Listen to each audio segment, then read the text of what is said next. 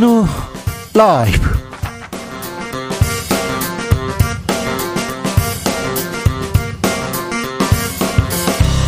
(2023년 1월 11일) 수요일입니다. 안녕하십니까. 주진우입니다.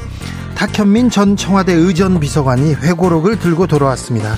청와대에서 1195개 행사를 치르면서 겪었던 여러 에피소드 담고 있는데요. 미스터 프레지던트 청와대에서는 어떤 일이 있었을까요? 윤석열 대통령의 행사는 어떻게 보고 있을까요?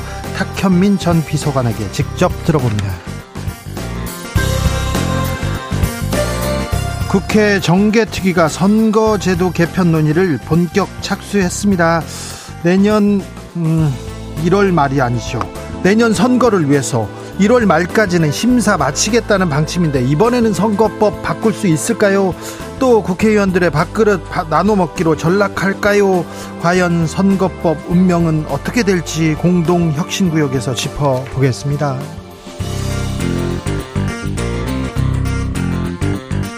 김만배 로비 의혹이 언론계를 뒤흔들고 있습니다. 법조계 로비 의혹도 있었는데 전직 고위검사 두두둑 나왔는데 수사는 멈춰 있습니다. 이번 김만배 로비 의혹 어디까지 번져나갈지 이슈 티키타카에서 짚어보겠습니다. 나비처럼 날아 벌처럼 쏜다. 여긴 주진우 라이브입니다. 오늘도 자중차에 겸손하고 진정성 있게 여러분과 함께 하겠습니다. 백종원 씨가 자신의 고향 시장 출마한다 이런 선언을 했는데 예산 시장을 이렇게 살리겠다는 프로젝트를 이렇게 생각하고 있는 것 같습니다. 아, 우리 동네 자랑하고 싶은 시장 있죠. 우리 동네 자랑하고 싶은 명소 있죠. 자랑거리, 먹거리 자랑해 주십시오. 네. 주진우 라이브 자랑도 괜찮습니다. 네. 괜찮아요. 특별히 지금, 네. 청취율 조사 기간에 자랑하셔도 됩니다. 아, 듣고 싶은 방송, 들었던 방송이 사라졌어. 그러면 주진우 라이브 들어야지. 이거 알려주셔도 괜찮습니다. 자, 우리 동네 시장 그리고 우리 동네 먹거리 자랑해 주시는 분들 추첨해서 3만 원 상당의 치킨 상품권 보내드리겠습니다. 치킨은 주진우 라이브에서 쏩니다. 자 그러니 샵 9730 짧은 문자 50원 긴 문자는 100원이고 콩으로 보내십시오. 이쪽으로 보내시면 됩니다. 그럼 주진우 라이브 시작하겠습니다.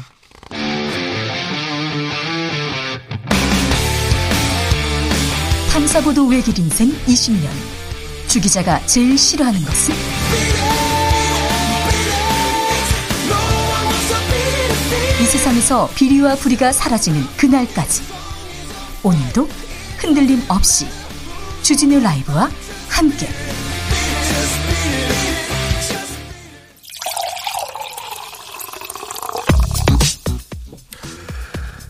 진짜 중요한 뉴스만 쭉 뽑아냈습니다. 주스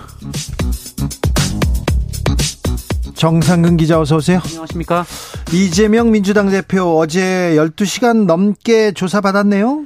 네, 어제 오전 10시 30분 이 수원지검 성남지청에 출석한 이재명 민주당 대표가 이 성남FC 후원금 의혹과 관련된 검찰 조사를 마치고 밤 10시 42분에 나왔습니다.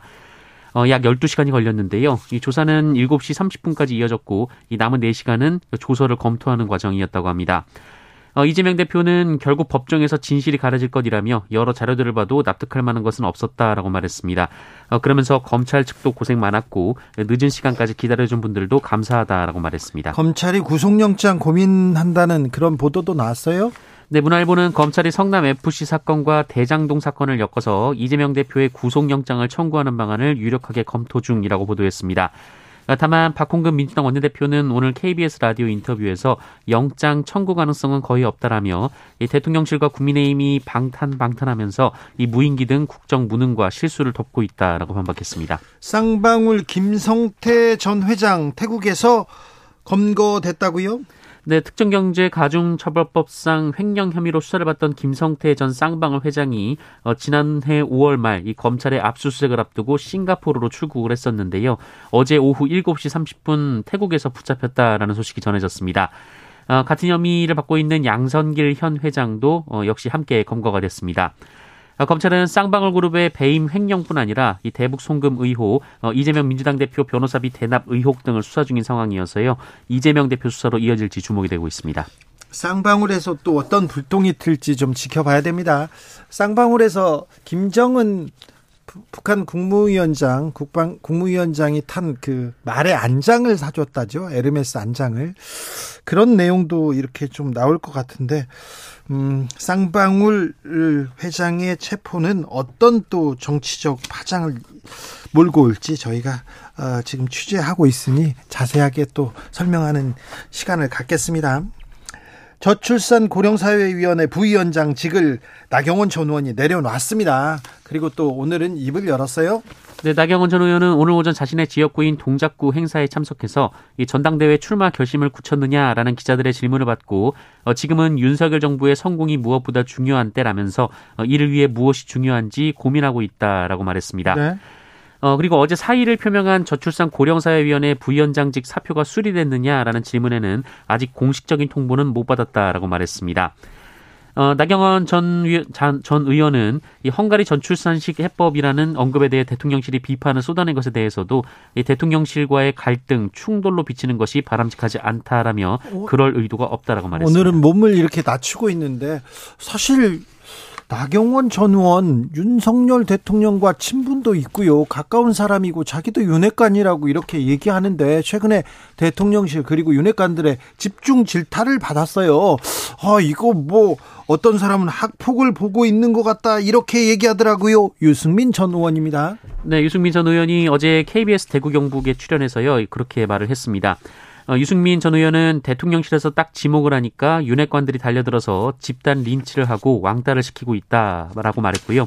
학교 폭력을 보는 것 같다라고 말을 했습니다. 네. 유승민 전 의원 또 홍준표 대구시장과도 언쟁이 있어요? 네, 홍준표 대구시장은 유승민 전 의원에 대해서 이 박근혜 전 대통령 탄핵 당시 상황을 언급하며 잇따라 비판을 하고 있는데요.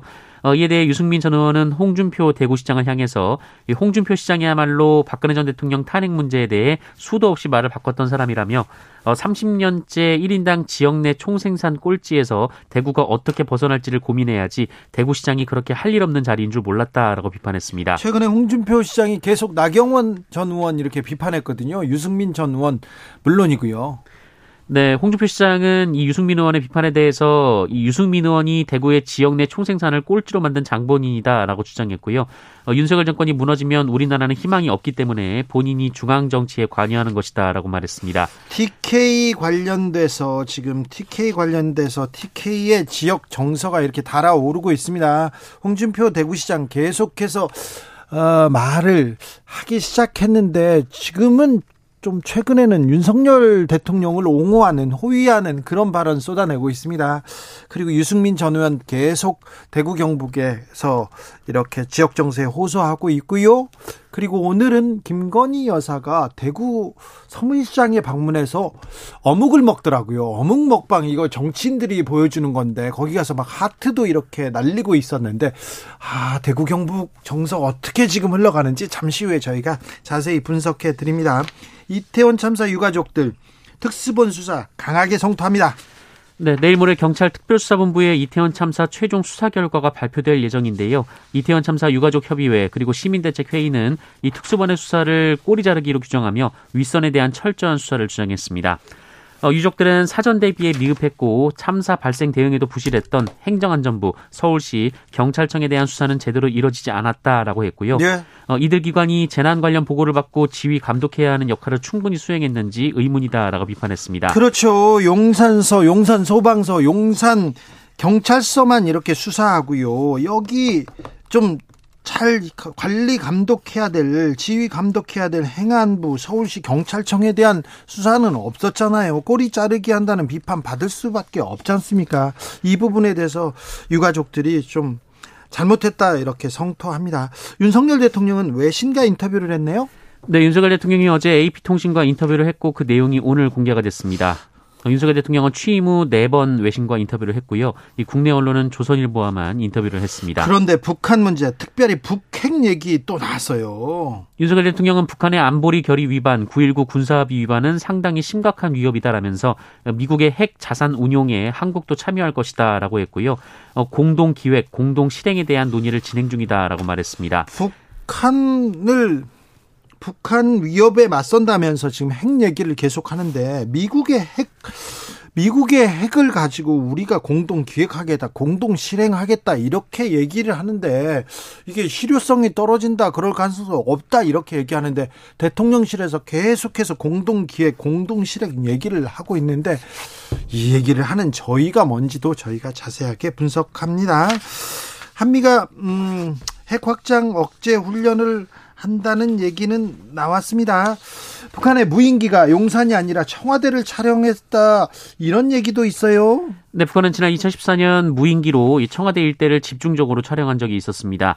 당시 무인기가 파주시의 한 야산에 추락을 했고 이를 확인한 결과 이 청와대 일대를 촬영한 사진이 무더기로 나왔던 건데요. 네. 어, 그런데 이번에 서울 상공을 침범했던 북한 무인기의 비행 경로가 이 8년 전 경로와 거의 일치한다라고 MBC가 보도했습니다. 은평으로 와서 종로로 이렇게 가서 성동까지 갔으니 청와대 위를 지나갔다 이렇게 볼 수 있네요. 네, 이에 군도 이 북한이 이번에 침투시킨 무인기의 촬영 표적이 처음부터 청와대였을 가능성에 무게를 두고 분석 중이라고 하는데요. 네. 어, 다만 북한이 대통령실 이전을 몰랐을 리 없기 때문에 그 의도를 파악 중이다라고 전했고요.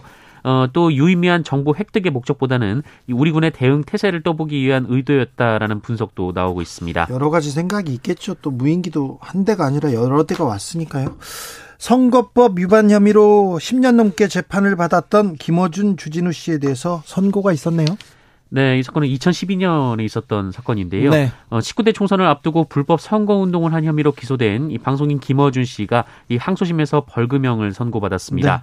네. 서울고법은 1심에서 각각 90만 원을 선고받은 방송인 김어준 씨에게 벌금 30만 원을 어, 그리고 주진우 기자에겐 무죄를 선고했습니다. 네. 어, 재판부는 김어준 씨가 2012년 4월 7일 이 서울시청 앞 광장에서 확성 장치를 이용해 발언한 부분만 유죄라고 판단을 했습니다. 그 거의 대부분은 무죄 선고 받았습니다. 저는 무죄입니다. 10년 넘게. 네. 저는 어, 기자 생활을 하면서 한 100여 건의 송사에 휘말렸는데요.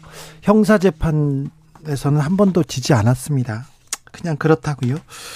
2천억 원 넘는 돈을 횡령한 오 오스템 임플란트 직원이었죠? 네. 징역 35년 선고받았네요. 네, 지난 2020년 11월부터 약 1년여간 15차례에 걸쳐서 회사 계좌에서 본인 명의 증권 계좌로 2,215억 원을 횡령이체한 오스템 임플란트의 직원 이모 씨가 이 법원에서 징역 35년에 벌금 3천만 원, 이 추징금 1,151억 8천여만 원을 선고받았습니다. 네. 또한 재판부는 범행에 가담한 아내 박모 씨에게도 범죄 수익 은닉 규제법 위반 혐의를 인정해서 징역 3년을 선고했고요. 아, 부인도 구속됐군요. 네, 처제와 여동생은 같은 혐의로 각각 징역 2년에 집행유예 3년을 선고받았습니다. 네.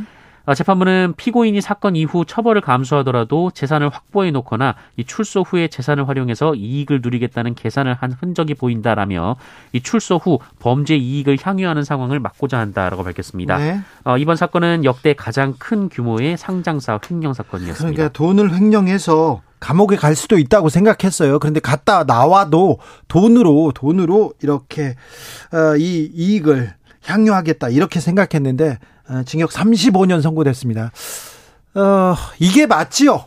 이게 맞는데 조금 다른 생각도 듭니다. 권력자들이 돈을 사리사욕을 챙기려고 권력을 썼어요. 그래가지고 징역 17년도 받고 15년도 막 선고 받았는데 진짜 힘 있는 사람들은 특사로 다 풀려나고요. 진짜 힘 있는 기업가들도 특사로 풀려나가지고 경제 사절이라고 막 대통령과 이렇게 다니고 있는 걸 보면 아, 이건 어떻게 봐야 되나. 그 사람들 벌금도 안 내고, 그 사람들 돈은 회수도 안 했는데, 환수 안 된 돈으로 이익을 향유하면서 살 텐데, 이런 생각도 듭니다. 네, 들어요.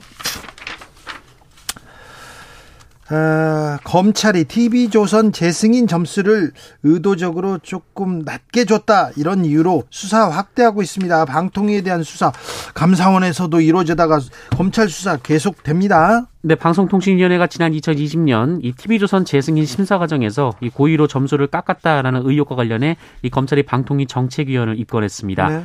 어, TV조선 재승인 심사 과정에 개입한 혐의, 이 직권남용 권리행사 방해 혐의인데요. 어, 이, 이 위원은 이 한상혁 방통위원장의 측근인데요. 이 검찰은 지난 2020년 이 TV조선 재승인 심사 당시 이 방통위 방송정책 부서의 양모국장, 이 참모과장과 공모해서 이 심사위원을 임의로 배정한 것으로 보고 있습니다. 네. 어, 이 양모국장과 참모과장도 업무방해 혐의로 구속영장이 청구된 상태입니다. 그런데 TV조선 재승인 심사 점수를 어떻게 했던 재승인이 안 된 것도 아니고요. 아, 저 결과에 영향을 미치지 않았는데 또 다른 내용도 있던데 이게 구속될 사안인가? 감사원 감사에 이어서 어, 검찰 수사 어, 방통위원장 나가라고 계속 얘기하지 않습니까? 대통령이 만나주지도 않고 국무회의도 못 들어오게 하는데 어 문재인 정부 사람이기 때문에 감사하고 검사 검찰 수사 진행된다 이런 비판 나옵니다. 그런데 아무런 상관도 없이 계속 수사합니다. 이러니까 검찰 공정하냐 이런 얘기 나오죠. 좀 공정한 척이라도 해야 될 거 아닙니까? 이거 너무한 거 아닙니까? 이런 얘기합니다. 아, 이거는 언론의 자유와도 직결되는 문제이기 때문에 굉장히 좀 어, 중요하게 다뤄야 되는데 뉴스가 없습니다. 저희가 좀 이 뉴스 분석해 보겠습니다.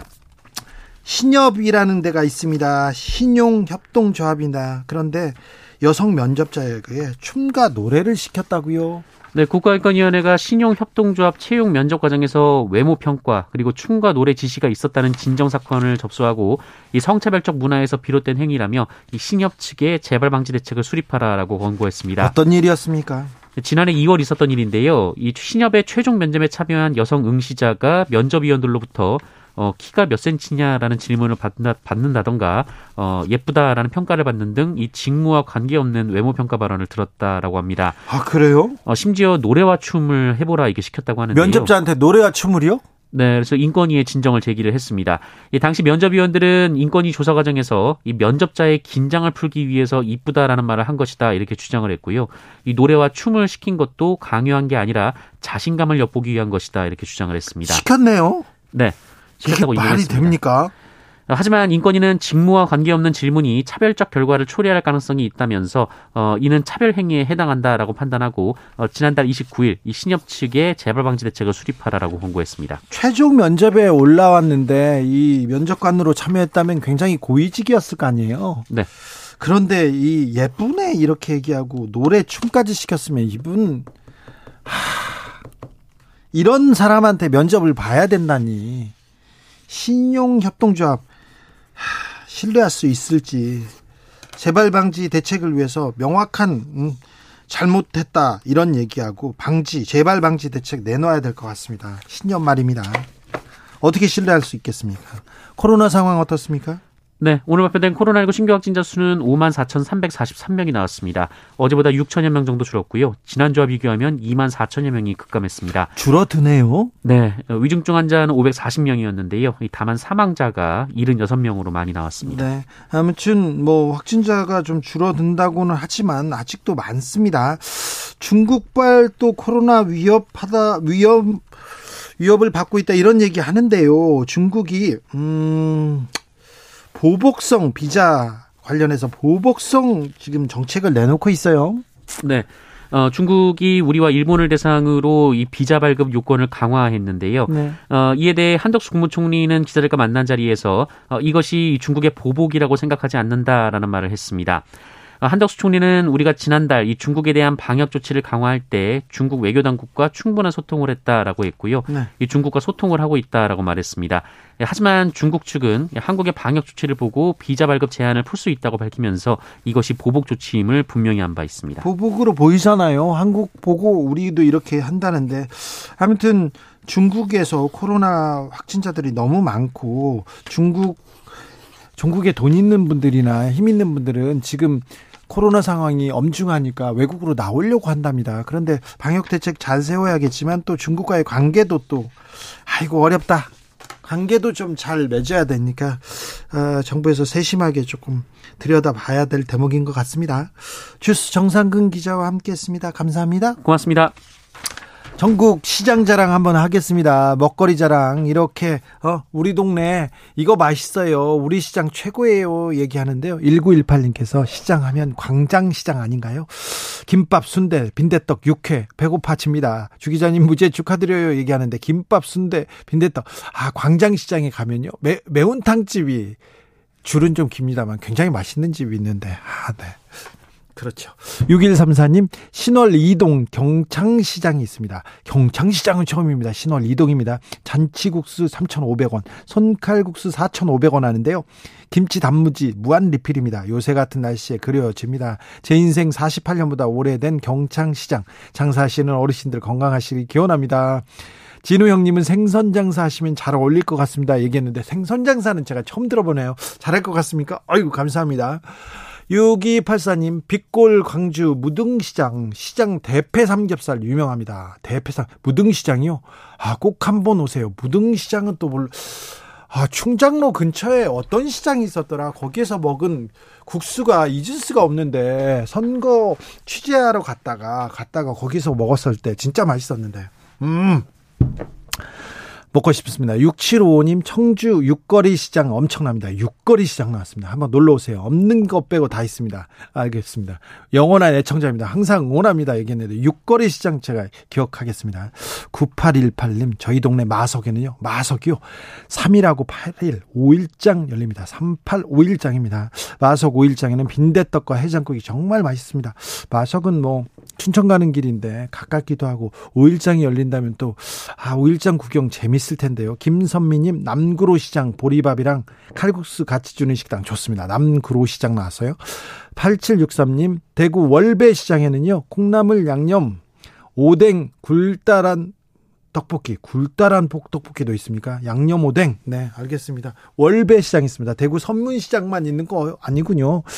홍승표님께서 우리 동네 인천 계산시장 좋습니다. 이번에 이재명 대표도 유튜브 찍으면서 떡 드시는 거 구경했었거든요. 전통시장 짱입니다. 얘기합니다. 계산시장 거기가 이재명 대표의 지역구군요.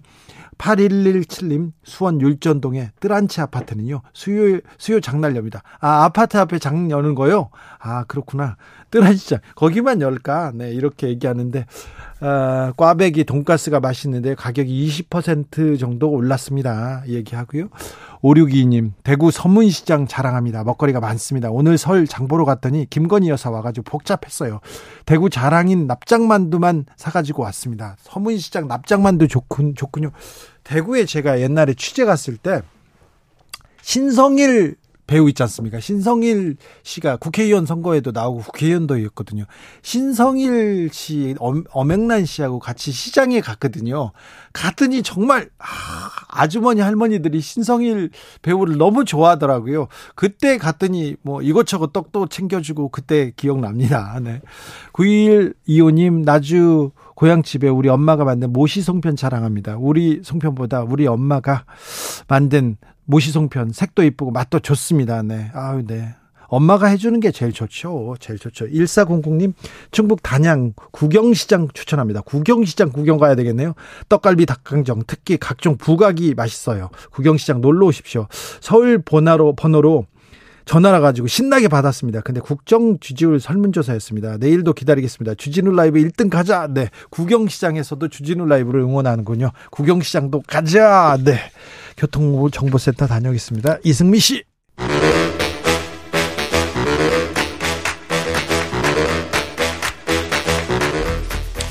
이것이 혁신이다. 여야를 내려놓고 관습을 떼버리고 혁신을 외쳐봅시다. 다시 만난 정치 공동 혁신구역. 수요일 주진우 라이브는 정쟁 비무장지대로 변신합니다. 대한민국 정치 발전을 위해서 날선, 날선 공방 환영하겠습니다. 주진우 라이브가 지정했습니다. 여야 혁신위원장 세 분 모셨습니다. 천하람 국민의힘 순천갑 당협위원장. 네, 전남 순천의 천하람입니다. 장경태 더불어민주당 의원.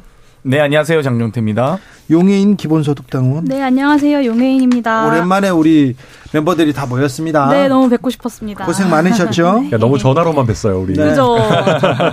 이제 바쁜 일, 바쁜 일은 아니지만 뭐 이태원 국정조사 어느 정도 좀 마무리 돼 갑니까? 네, 이제 마지막 공식 일정으로 유가족들과 함께하는 공청회 한 개 정도가 남아 있고요. 네. 이제 큰 쟁점은 결과 보고서 채택을 어떻게 하느냐를 두고 여당과 음. 야당의 어, 아주 지난한 협의가 진행될 것 같습니다. 유가족들은 특수본 수사, 경찰 특수본이 뭐 사건 관계를 뭐, 뭐, 명확하게 밝히겠다 이렇게 얘기했다가 용산에서 꼬리 자르고 행안부도 서울시도 경찰청도 수사 안 했다 이렇게 좀 오늘 좀 토로하더라고요, 불만을. 네, 맞습니다. 오늘 기자회견을 하셨는데요. 사실 지난 2차 청문회에서 행정안전부 장관이 처음으로 참사 70일 만에 본인이 재난관리 주관기관의 장이다라는 것을 실토를 했습니다. 네. 그래서 네. 이 부분에 대한 책임을 물을 수 있는 추가적인 방법이 좀 강구되어야 할 것 같고요. 그래서 네. 특검이나 특별법 같은 것들도 이제 국회에서 논의를 시작해야 되지 않을까 생각하고 있습니다. 자, 선거제도 정비됩니까? 연동형 비례대표는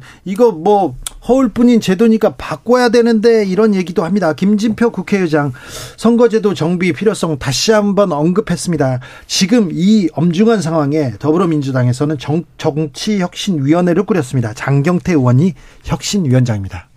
자, 민주당이 선거제도 개편을 위해서 개혁을 위해서 앞장서고 있습니까?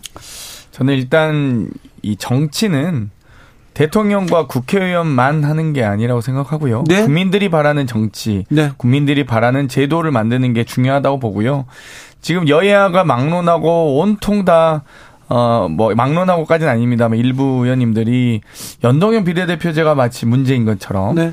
또 소선구구제가 문제인 것처럼 이야기하고 계시지만 소선거구제도 중선거구제도 대선거구제도 다 장점과 단점이 있습니다. 장단점이 있죠. 그리고 중대선거구제를 합쳐서 말씀을 많이 하시는데요.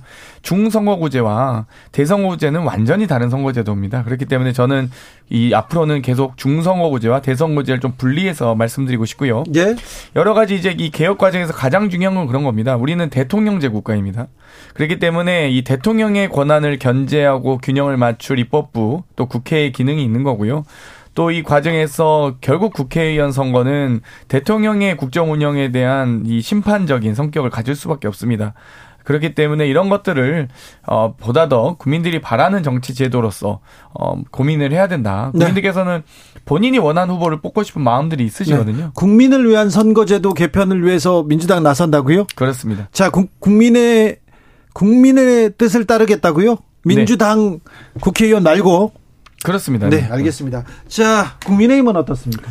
어, 저희는 뭐 이제 대통령께서 신년에 이제 중대선거구제라는 화두를 던졌기 때문에 어, 당 차원에서도 뭐 나름대로 이런저런 뭐 정진석 위원장이나 주호영 원내대표나 뭐 어, 얘기는 하고 있고요. 어, 특히 지금 정계특위에 보면은 지금 저희 당 그 소위원장이 조혜진 의원입니다. 네.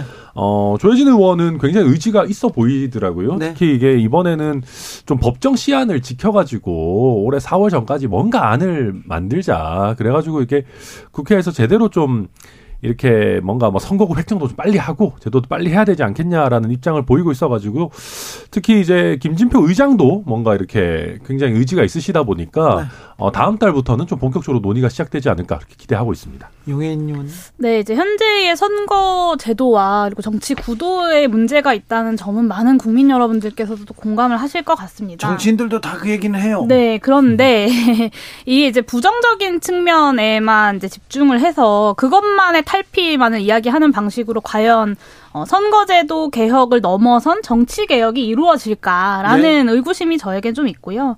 어, 여러 뭐 한계와 반론이 있었지만 연동형 그 지금의 이제 준연동형 비례대표제가 도입될 수 있었던 것은 이제 그 탄핵 이전에 탄핵을 겪으면서 우리 정치가 정말로 바뀌어야 한다라는 국민적 열망과 함께 현행 소선거구제에서 발생하는 사표 그리고 사실상 양당제를 강요하는 이 민심 왜곡 등의 문제들을 해결해야 된다라는 공감대가 있었기 때문입니다. 그래서 어, 좀이 부분에서 지금의 문제의 문제뿐만 아니라 이 좀 그 지금의 정치 제도와 선거 제도들이 어떻게 왔는지에 대한 맥락들을 좀 살펴보면서 논의를 진행해야 된다는 생각이 있고요. 또 한 가지 꼭 말씀드리고 싶은 건 선거제도 개혁 논의에만 한정하면 100% 어, 실패할 수밖에 없다라는 음. 생각이 듭니다. 그러니까 정치 개혁이라는 건 선거제도 개혁만을 의미하지 않습니다. 그러니까 일상 시기에 어, 더 많은 정당들이 어떻게 국민들에게 가 닿을 수 있느냐, 네. 이 일상 시기의 정치 활동을 보장하기 위한 방법들을 고민해야 되고요. 지금의 정치 제도는 사실 양당에게 모든 자원들이 집중되는 방식. 예를 들면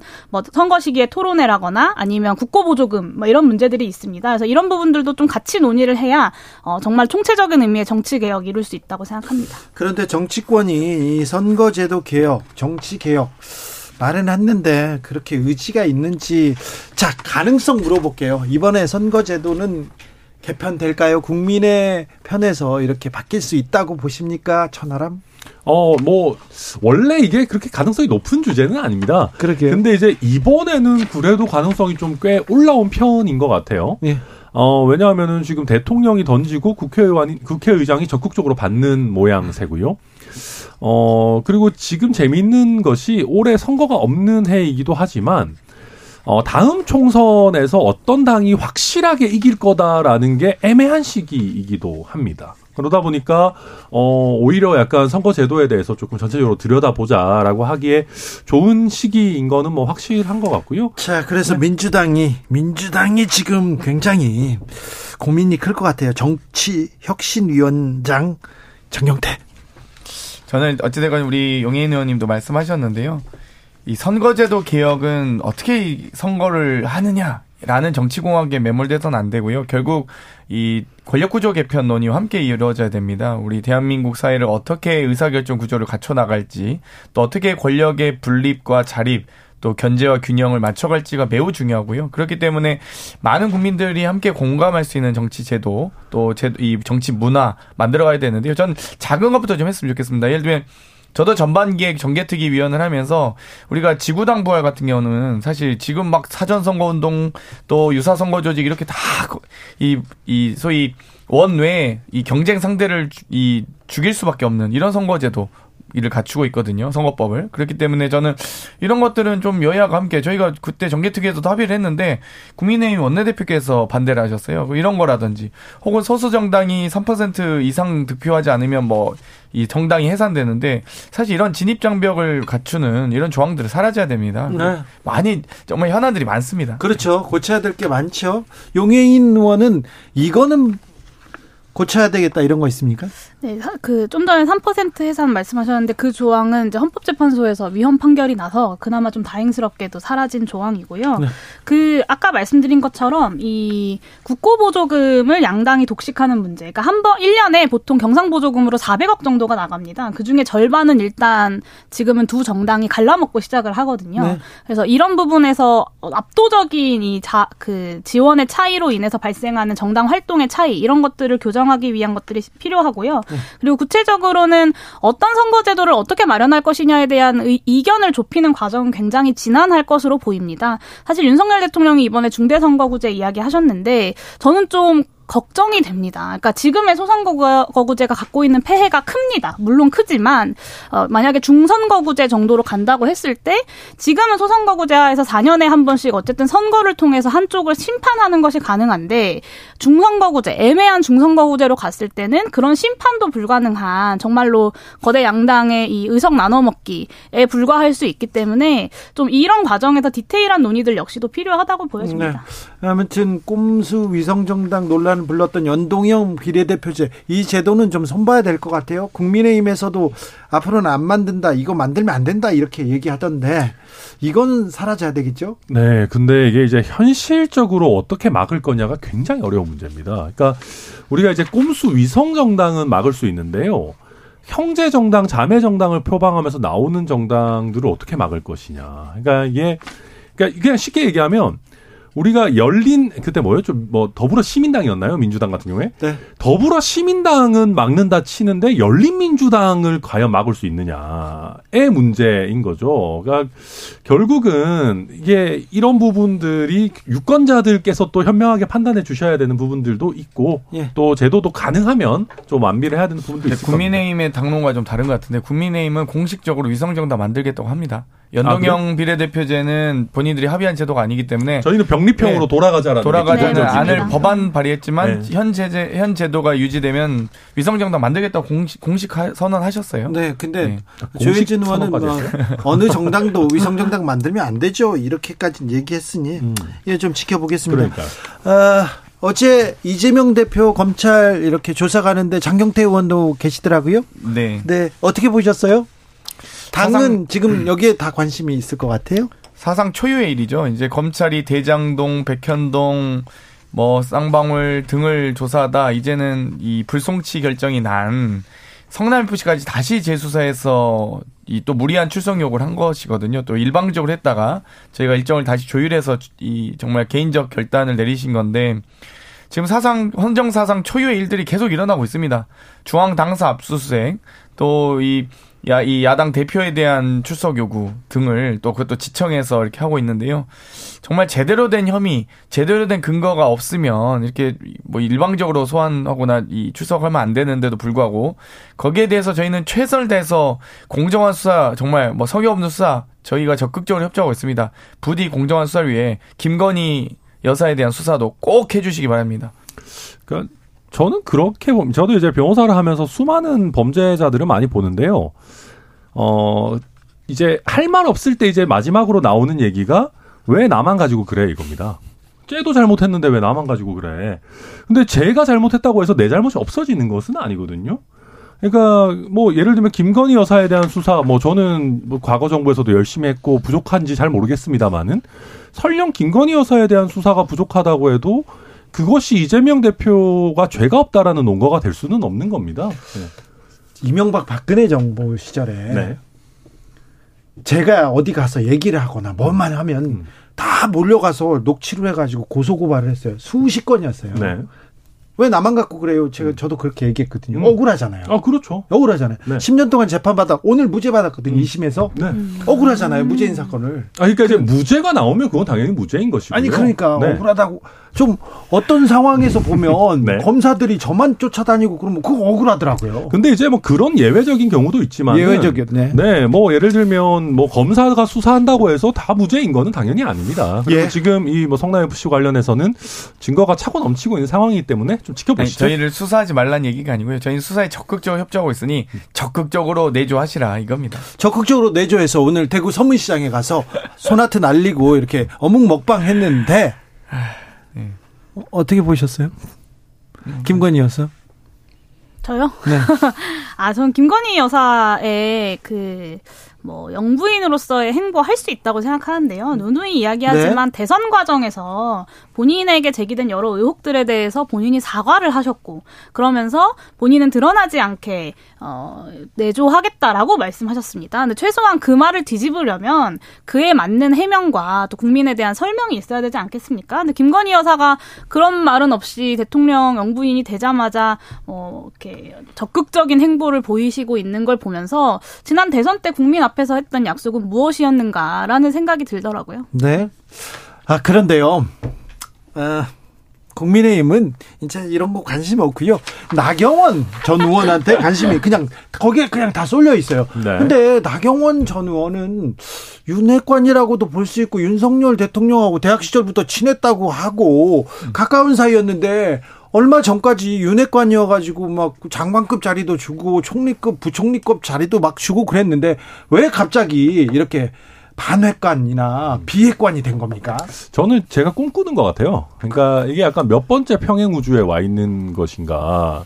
네. 어, 그러니까 나경원 전 의원은 어떤 기준으로 봐도 반윤은 결코 아니고. 그렇잖아요. 윤석열을 뭐 지키겠다. 윤석열 정권의 승부를 승리를 위해서 계속 그러고 다니던 분인데. 약간 요새 무슨 이준석의 길을 가지 마라 이러는데 그 어떤 평행 우주에서 나경원이랑 이준석이 묶이는 겁니까? 이거 좀. 그 이준석 전 대표가 네. 행보할 때 가장 비판했던 사람이 나경원 전 의원 아닌가요? 그렇죠. 지난번 당 대표 때도 엄청 붙었었고, 그러니까 이제 이게 재미있는 부분이 그러니까 나경원 전 의원이 어, 사실 윤핵관이라고 하기는 좀 어려운 부분이 있습니다. 그러니까 지난 대통령 선거 경선에서 뭐 윤석열 대통령을 적극적으로 지지하거나 뭐 이렇게 하지는 않았고. 뭐 대통령 입장에서 좀 서운한 부분이 있을 수 있습니다. 뭐 특히 최근에도 아무리 올해가 이제 토끼의 해라고 하지만은 뭐 당 대표 선거도 하시고 싶고 또 이 저출산 고령사회 부위원장도 하고 싶고 두 마리 토끼를 좀 너무 이렇게 하는 것 같은 모양을 보여 보였기 때문에 서운할 수는 있는데 어, 그렇다고 해도 저희 당에 항상 대체적으로 주류에 있었고, 나경원 전 의원 같은 경우는 또 친윤선 성향 당원들의 어마어마한 지지를 받고 있는 지금 분이에요. 당심은 거의 뭐 가장 열렬한 지지를 받고 있는 사람 중에 하나지 않습니까? 서로 기분 나빠하겠지만은 저희 6070 당원들에게는 이준석 같은 존재거든요. 어, 그렇죠. 6070의 이준석 네. 같은 거랑 아, 아, 이렇게 하니까 자꾸 나경원 이준석 동맹 뭐, 같은 게 나오나? 그러니까 나유 연대 이런 게 나오는 그렇게요. 나유연 아이 둘 다 아이돌 비슷하기는 해요. 해요. 생각해 보면. 아, 근데 그럼요. 근데 그럼에도 불구하고 제가 봤을 때는 친윤 성향 이신데 기본적으로 왜 이렇게까지 해야 되나 솔직히 잘 이해는 안 됩니다. 어떻게 보십니까? 저는 나경원 전 대표가 뭐 지금 대통령실에서 막 공세 직격을 날리고 있는 거잖아요. 그렇죠. 아니 저출산 고령화 사회 위원장이 그럼 저출산 관련된 대책을 내놓지 그럼 다른 대책을 내놓는 게 그게 더 이상하죠. 그걸 가지고 대통령실과 조, 조율되지 않았다.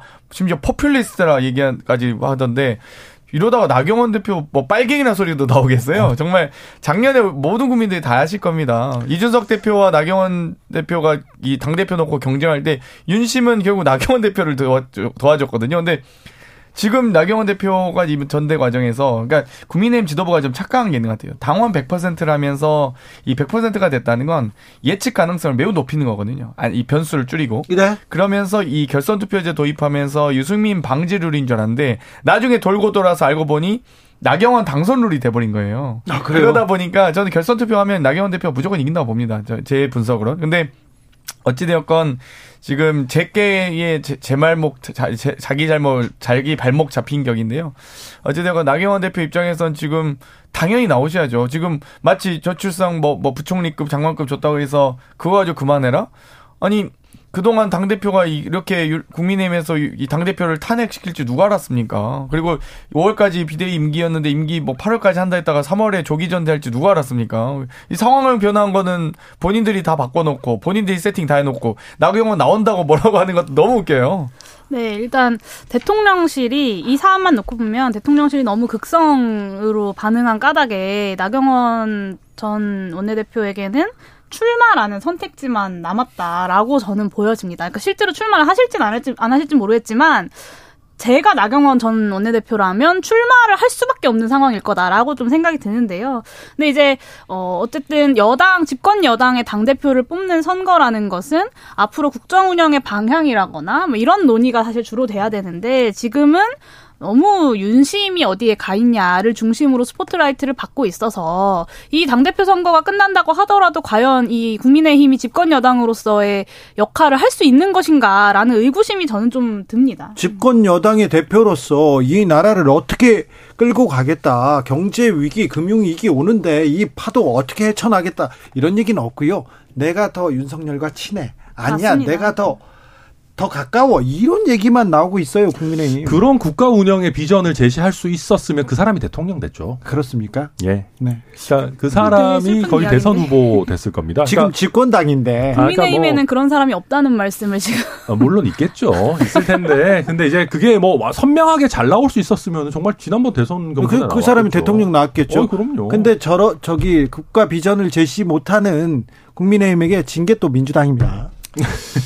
네. 네. 그래서 뭐 저희가 패자는 할 말이 없는 법인데요. 어찌되었건 뭐 이 나경원 대표가 그래도 영리하게 플레이한 게 있어요. 딱 저출산 문제, 헝가리식 제도 논쟁을 하면서 어찌되건 포퓰리즘 얘기 그러니까 정책 논쟁을 벌인 거거든요. 예. 근데 김기현 대표나 뭐 다른 분들 논쟁이 뭐가 있습니까? 사실 왜 그래, 나온지도 근데- 모르겠어요. 근데 이제? 저희가 사실 또 이제 당 대표 토론회 이런 거 하게 되면 그때부터 불이 붙겠죠. 아직까지는 등록도 안 한 시점이니까. 지금 등록도 안 했는데 불이 붙었어요. 아니, 뭐, 그런데 저는 아무튼 되게 우리 엄한 게요. 데서 붙었죠. 어, 예. 아, 나경원 의원한테 무슨 좌파 포퓰리즘 이런 얘기 하잖아요. 그러니까 네. 너무 어이가 없어요. 그래서 제가 아, 빨갱이나 소리 아, 나오겠어요. 그러니까 나경원 전 의원이 좌파면은 우리나라 국민의 한 70, 97% 정도가 좌파한 거 아닙니까? 99%. 거의 거의 99% 네. 정도 될 것 같은데. 그런데 예. 지금 또 나경원 의원이 나오면 나오지 못할 거야. 개인적인 뭐가 있어. 또 남편이 뭐가 있어. 이런 얘기가 나오는 거.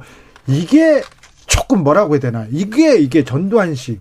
박정희 씨가 아닙니까? 이거 과거로 돌아가고 있는 거 아닙니까? 무서워서 지금 출마하겠습니까? 아니 뭐 전두환식 박근혜 박정희식은 뭐 더 무서웠겠죠. 제가 겪어보진 않았지만은 어 근데 이제 그러니까 제가 봐도 굳이 이럴 필요가 있는 건가? 그렇죠. 너무 압박하고 주변에서 이렇게 언론 플레이하는 걸 보면 그러니까- 너무 너무 아니, 그러니까 밀어붙이죠. 저, 아니 제가 대통령이라도 아까도 말씀드렸지만 좀 기분 나쁠 수 있을 것 같아요. 어찌 됐든 그러면 이 직을 맡질 말든가 아니면 당 대표 생각 있으면 빨리 깔끔하게 그만두고 나가든가 해야 되는데 아니, 기분 나쁠 수 있는데 아니 그래도 어느 정도 불만을 표출해서 퇴로를 열어줘야지.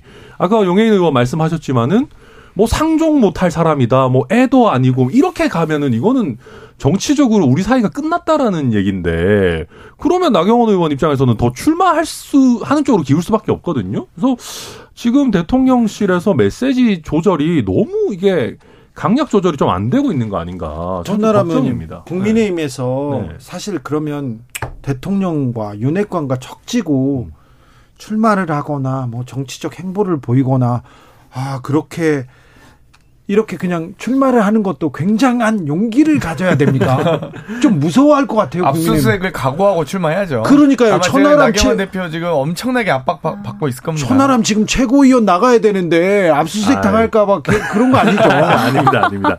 근데 압수수색은 걱정 안 해야 되는데 문전박대는 걱정해야 되는 것 같아요. 그래요? 저는 그거 굉장히 잘못이라고 보거든요. 이번에도 보면 제주도에 저희 제주도당에서 원래 나경원 의원 뭐 초청 강연 비슷한 거 하려 그랬는데. 어, 이제 직전에 뭐 비행기 타지 마십시오 같은 거 아닙니까? 네, 뭐 오지 마. 박대는 아니고 이제 뭐 약간 뭐 비행기 타지 말라 뭐 이런 오지 마야, 오지 마였죠. 네. 근데 이거를 만약에 하게 되면은 전국 단위에서 모든 저희 당협이 이제 문을 걸어 잠그기 시작할 겁니다. 지금 그러고 있잖아요. 예, 그러면은 저는 그래서 나경원 전 의원 같은 경우는 저희 당에서 주로 거의 대부분 주류로서 생활해 오신 분인데 그렇죠.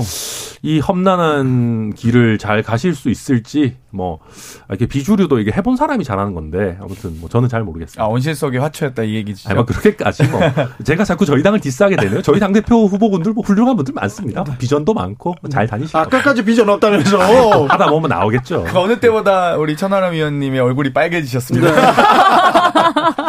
네. 아유, 아닙니다. 마음속에 없는 말 하시려고 아니, 근데 하니까. 국민의힘 이렇게 지금 진행 상황 보면 굉장히 조금 아이고 무섭다. 나 그렇지. 뭐지 윤핵관 아니면 굉장히 좀 어이구 힘들다 이런 얘기가 나올 것 같아요. 정치권이 이렇습니다. 네, 참 냉혹한 것 같습니다. 아이고 무섭습니다. 아니, 그 검찰당으로 바꾸기 위한 과정이다 보니 그런 것 같아요. 그러니까 지금 이 윤심이 그러니까 대통령실이 근데 역대 정당의 정, 전당대회에 이렇게까지 개입한 적이 있었습니까? 저는 처음 봤습니다 이런 경우를. 개입은 했을 수도 있는데 이렇게 티를 아니, 내면서 이렇게 공개적으로 네. 대놓고 그리고 심지어 후보를 압박하면서 며칠 전에 대통령실 관계자들이 수석을 비롯해서 관계자들이 그냥 돌아가면서 계속해서 나경원 전 의원을 디스하는데 이거는 와 이거 정치 개입이라고 대, 대통령실의 정치 개입이라고 볼 수밖에 없잖아요. 대통령실이 이렇게 한가한 곳인가라는 생각이 저는 사실 들어요. 지금 얼마나 해야 할 일이 사실 많습니까? 경제 위기 문제도 그렇고 이태원 참사 관련해서도 그렇고 뭐 부동산 문제도 그렇고 뭐 해결할 일이 정말 많은데 이렇게 한가하신가 당의 대선의 그 대토, 대표 선거에 이렇게 노골적이고 공개적으로 개입할 만큼 이런 생각이 들더라고요. 그러니까 아니 저는 좀 잘 이해가 안 되는 게 그러니까 제가 대통령이라도 나랑 마음에 자, 맞, 맞고 잘 할 수 있을 당 대표가 되면 좋겠다 생각은 할 수 있죠. 그렇죠. 뭐 약간 물 밑에서 뭐 좀 도와주고 하는 정도 늘 해왔습니다. 근데 그러니까 저는 나경원 전 의원에 대해서 이렇게까지 하는 거는 대통령실에 굉장히 큰 부메랑이 될 수도 있다고 봅니다. 그러니까 유승민, 이준석을 쳐내거나 뭐 예를 들면 약간 척지고 이런 거는 저희 당의 이제 주류 당협위원장이나 국회의원들이 봤을 때 큰 충격이 없었어요. 아, 저기는 약간 뭐 비주류고 뭐 나랑은 좀 다르다. 어, 저 사람들은 약간 너무 이제 막 그 말 세게 하는 사람들이니까 이런 식으로 이제 어, 분리를 할 수가 있었는데 나경원 전 의원은 진짜 저희 당의 주류거든요. 그러면 우리 당의 주류도 약간 갑자기 이렇게 될 수 있다라고 하면은 다들 좀 너무 이 뭐랄까요? 약간 좀 걱정할 것 같습니다. 판사 출신잖아요. 변호사 네. 출신도 검사 출신 아니면 주류가 아닌가 이런 생각도. 설마 뭐 그렇게까지 그렇다고 뭐. 저, 네. 예. 저는 아까 이제 당협들이 문을 걸어 잠글 거다라고 하셨는데 나경원 전 원내대표가 당 대표가 되면 이거야말로 지금 정치 구도가 깨지고 집권 여당이 분당을 하는 사태가 발생하는 것이 아닌가라는 생각도 드는데 네. 그래서 지금 국민의힘이 초미의 관심사 입니다. 나경원이 어떻게 선택을 할 건지 만약에 반윤이 당권을 잡았을 경우 이 당은 어떻게 될지 자 관심사입니다. 근데 아자 이재명 뭐 소환조사 그리고 나경원 전 의원은 어떻게 되나 어떤 선택을 하나 이것도 중요한데 국정조사 청문회 좀 명확하게 유가족들한테 명확하게 좀 답을 내놔야 될 텐데 3차 청문회도 예정돼 있습니까? 네, 이제 3차 청문회가 원래 열려야 하는데요. 이 그 기관의 뭐 이상민 행정안전부 장관이라거나 아니면 윤희근 경찰청장 이런 사람들을 유가족들과 함께 증인으로 세우는 것을 국민의힘이 극구 반대를 해서 결과적으로 3차 청문회는 열리지 못하게 되었고요. 유가족들과 생존자들 그리고 이태원의 상인분들 이렇게 모여서 공청회를 내일 오후 2시부터 진행을 하게 됩니다. 어, 근데 지난 청문회 과정에서 아까 말씀드린 것처럼 이상민 장관의 시행령 위반 그리고 매뉴얼 위반이 명백하게 드러났습니다. 이상민 장관이 실토를 했거든요. 그래서 이 부분에 대해서 국정조사가 마무리된다고 하더라도 분명하게 책임을 묻는 과정이 필요하고요. 윤석열 대통령께서 신년 인터뷰에서 정무적 책임도 책임이 있어야 묻는 거다라고 하셨는데 이제 그 책임이 드러나지 않았습니까? 이에 대해서 분명히 책임을 물어야 한다고 보여집니다. 천하람 장경태 용예인과 함께했습니다. 공동혁신구역 여기서 인사드립니다. 감사합니다. 네, 감사합니다. 저는 2부 탁현민 전 비서관과 돌아옵니다.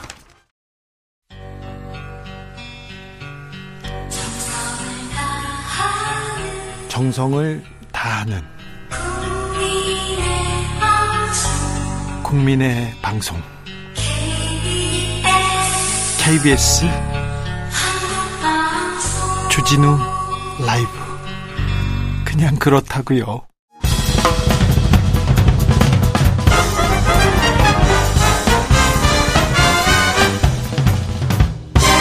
훅 인터뷰. 모두를 위한 모두를 향한 모두의 궁금증 훅 인터뷰 문재인 정부 탁현민 전 의전 비서관이 책을 들고 돌아왔습니다. 문재인 정부 1195개 행사를 기획하면서 그가 전하고 싶었던 진심은 무엇인지 그리고요 국가 행사에서 어떤 점을 이렇게 강조해야 되는지 음, 문재인 대통령과는 어떤 얘기가 있었고요. 지금 윤석열 정부의 행사는 어떻게 보이는지 두루 좀 물어보겠습니다. 탁현민 전 비서관 오셨습니다. 어서 오십시오. 네, 안녕하세요. 책이 아직 안 나왔어요? 책이 다음 주죠. 17일 날 아마 나올 거예요. 아니 그 책이 안 나왔는데 지금부터 버- 벌써 반응이 이렇게 뜨겁습니까? 막 어떤 서점에서 막 어유 많이 이렇게 예약이 그렇게 많다면서요? 그러니까 전 뭐 좀 부담스럽기도 하고 네. 어, 걱정이 좀 되기도 하고 네. 이게 사실은 기대가 너무 높으면 이제 기대치가 너무 높으면 걱정이 많아지잖아요. 네. 또 기대치가 너무 없어도 걱정이 많지만 기대치가 낮으면 조금만 잘하면 지지율 올라갑니다. 그렇죠. 네. 네. 그렇죠. 알겠습니다. 아무튼 기대치가 높습니다. 반응 뜨겁습니다. 아, 다음 주라고요. 미스터 프레지던트 책을 가지고 들고 오셨는데 아, 책을 썼다. 어떤 얘기를 하고 싶으셨어요? 어, 일단은 뭐 책의 제목처럼 어, 미스터 프레지던트가 대통령 행사에 쓰였던 입장곡과 퇴장곡이잖아요. 네. 의전곡이기도 하고. 그래서 문재인 정부 안에 있었던 여러 국가 기념식과 대통령의 일정들을 어, 이른바 정사에는 담기지 못할 내용들이 있죠. 네. 그러니까 백서나 이런 공식적인 기록으로 남기긴 어렵지만 사실은 모든 행사와 그 내용 안에는 사람 이야기가 있고 예. 또 그 이야기의 배경들이 있어서 네. 어 주로 그런 부스러기 같은 이야기들, 작은 이야기들, 네. 그 사소한 이야기들 그런 것들을 좀 담고 싶었던 것 같아요. 그래서 음? 이제 그 이야기들을 담은 네, 문재인 전 대통령이 본인도 그렇지만 그 비서관들 주변 사람들이 이런 글로 책으로 조금 많은 이야기를 남겨주었으면 한다는 얘기를 하셨죠. 어, 그럼 제가 이제 지난번 여름에 네. 제주도 오셨을 때 제가 그때 여쭤봤던 게 이제 자서전 어떻게 하실 생각이시냐. 네. 저도 여러 출판사로부터 대통령의 자서전을 출판하고 싶다는 제안을 많이 받아서 그 말씀을 전달드릴 겸 말씀을 드렸더니 저한테 어, 이렇게 얘기를 하시더라고요. 본인이 자서전을 쓰기 전에 네. 먼저 주변에 많은 사람들이 문재인 정부에 대한 회고를 쓰는 게 좋겠다. 네. 내가 문, 노무현 대통령의 비서실장일 때 옆에서 보니까 대통령은 항상 결론만 그리고 결과만 기억하더라. 네. 왜냐하면 결론과 결과만 보고 받으니까. 예. 그래서 그 과정에 대해서는 제대로 이해하거나 인지를 못하고 있는 게 많더라. 네. 그러니까 그 과정을 좀 써줬으면 좋겠다라는 이야기를 하시더라고요. 저보고 책을 쓰라고 얘기한 네. 건 아니고. 그래서 제가 그 얘기를 듣고 아 나도 언젠가 이야기들을 좀 정리해야겠다 싶었던 거죠. 네. 대통령 행사를 한다는 것, 대통령 행사를 기획한다는 것, 이게 어떤 일입니까? 어, 사람들은 그걸 하나의 이벤트처럼 보는 사람들, 그리고 그 쇼라고도 막 폄하하는 네, 사람도 있고요. 일, 부러 폄훼하는 사람들도 있지만, 어, 아주 분명한 것은 대통령의 공개 일정은 대통령의 철학이에요. 네. 그 철학을 보여주는 거죠. 국가 기념식은 그 국가가 갖고 있는 근본적인 이념이고, 그래서, 그래서 허투루 할 수도 없고, 그래서 매번 중요한 거고, 네. 그래서 형식이 형식과 내용에 다 신경을 써야 하는 거죠. 네. 네. 어, 행사 하나를 위해서 고민하던 탁현민 비서관 이렇게 기억이 납니다. 한 순간도 이렇게 허투루 쓰면 안 된다고 계속 얘기했었는데, 음, 많은 행사들을 했어요. 1195개의 행사를 기획했다는데, 그 중에 그래도 뻔한 질문 하지 네. 마시고 하지 말까요? 그러면 얘기할게요. 네. 어, 남북 공동 뭐 남북 정상회담 관련된 행사 얘기를 제일 많이 하셨던 것 같아요. 저한테는 그리고 음. 주변 사람들한테 그때 좀 남다른 이렇게 소회를 가지고 계시죠. 지금은 더 남다르죠. 네. 지금 남북 관계가 남북 관계가 이렇게 되고 또 정말 엄중하다는 말이 부족할 정도로. 네. 어, 위기 상황이잖아요. 네. 근데 마치 제 기억 속에는 일종의 기시강 같이 2017년 대통령 문재인 대통령이 처음 취임했을 때의 상황도 지금만큼 위중했거든요. 아, 그때 뭐 남북 간의 네. 긴장 갈등 어우 엄청났죠. 그때는 또 트럼프 대통령과 김정은 당시 위원장이 네. 정말 서로 치열하게 말폭탄을 주고받고 네. 그 사이에 대한민국 우리나라가 아주 긴장 관계에 놓여 있고 코리안 리스크라는 말이 아주 공공연하게 나오고 있었을 그때였잖아요. 네. 그때 대통령께서 문재인 대통령께서 독일에서 어, 남, 어, 남북 평화 관련한 구상을 발표한 적이 있어요. 예. 베를린 선언이라고 네. 보통 기억들을 하는데. 근데 그때 대한 우리나라 언론도 그렇고 해외 언론도 그렇고 많은 사람들이 저 허무맹랑한 이야기, 저 실현 불가능한 이야기, 또 과연 저렇게 성사될 수 있을까라는 의구심들을 많이 가졌거든요. 그리고 그 후에 뭐 일들은 제가 구태여 다시 한번 이야기하지 않겠지만 그래서 제가 얘기하고 싶은 것은 제가 얘기 준비했던 행사 하나 하나에 뭐 잘 되고 못 되고를 떠나서 지금 같은 위기 상황에서 어떤 태도로 국민들 그리고 이 대한민국을 이끌어가야 할지 어, 좀 고민을 많이 해봐야 될 것 같아요. 이게 네. 서로 계속 에스컬레이팅만 되면 그게 올바른 해결 방안인지 다른 문제들은 시간이 지나고 상황이 바뀌면 어, 회복할 수 있는 것도 있고 뭐 여러 가지 있다고 봐요. 경제 문제도 혹은 뭐 국내 정치 상황도 지금보다 나아질 수도 있고 뭐 좀 시간이 걸리더라도 그렇게 해결할 수 있는 방안들이 생길 텐데 저는 전쟁은 다른 문제라고 생각해요. 아 그렇죠. 예. 이거는 뒤로 돌릴 수 없는 문제이기 때문에 정말 한 걸음 한 걸음 한 마디 한 마디 하나 하나에 신경을 많이 좀 써야 하지 않나 싶어요. 네. 남북 공동행사 특별히 평양에서 북한에서 이렇게 어, 주최하고 그리고 그 열었을 때는 조금 변수가 많았을 거 아니에요. 아무래도 그렇지만 오히려 서로 더 조심하는 건 있었죠. 그때. 예. 왜냐하면 사전에 이야기되지 않은 것들을 하면 네. 그 이야기되지 않은 것들 때문에 또 다른 문제가 발생할 수 있기 때문에 조심하고 조심하고 어, 외교 행사들 같이 여러 가지 조건들이나 변수들을 서로 따져서 아주 촘촘하게 시나리오를 짜는 거죠. 네. 그래서 그 리스크를 줄이는 방식으로 일을 해왔었죠. 네.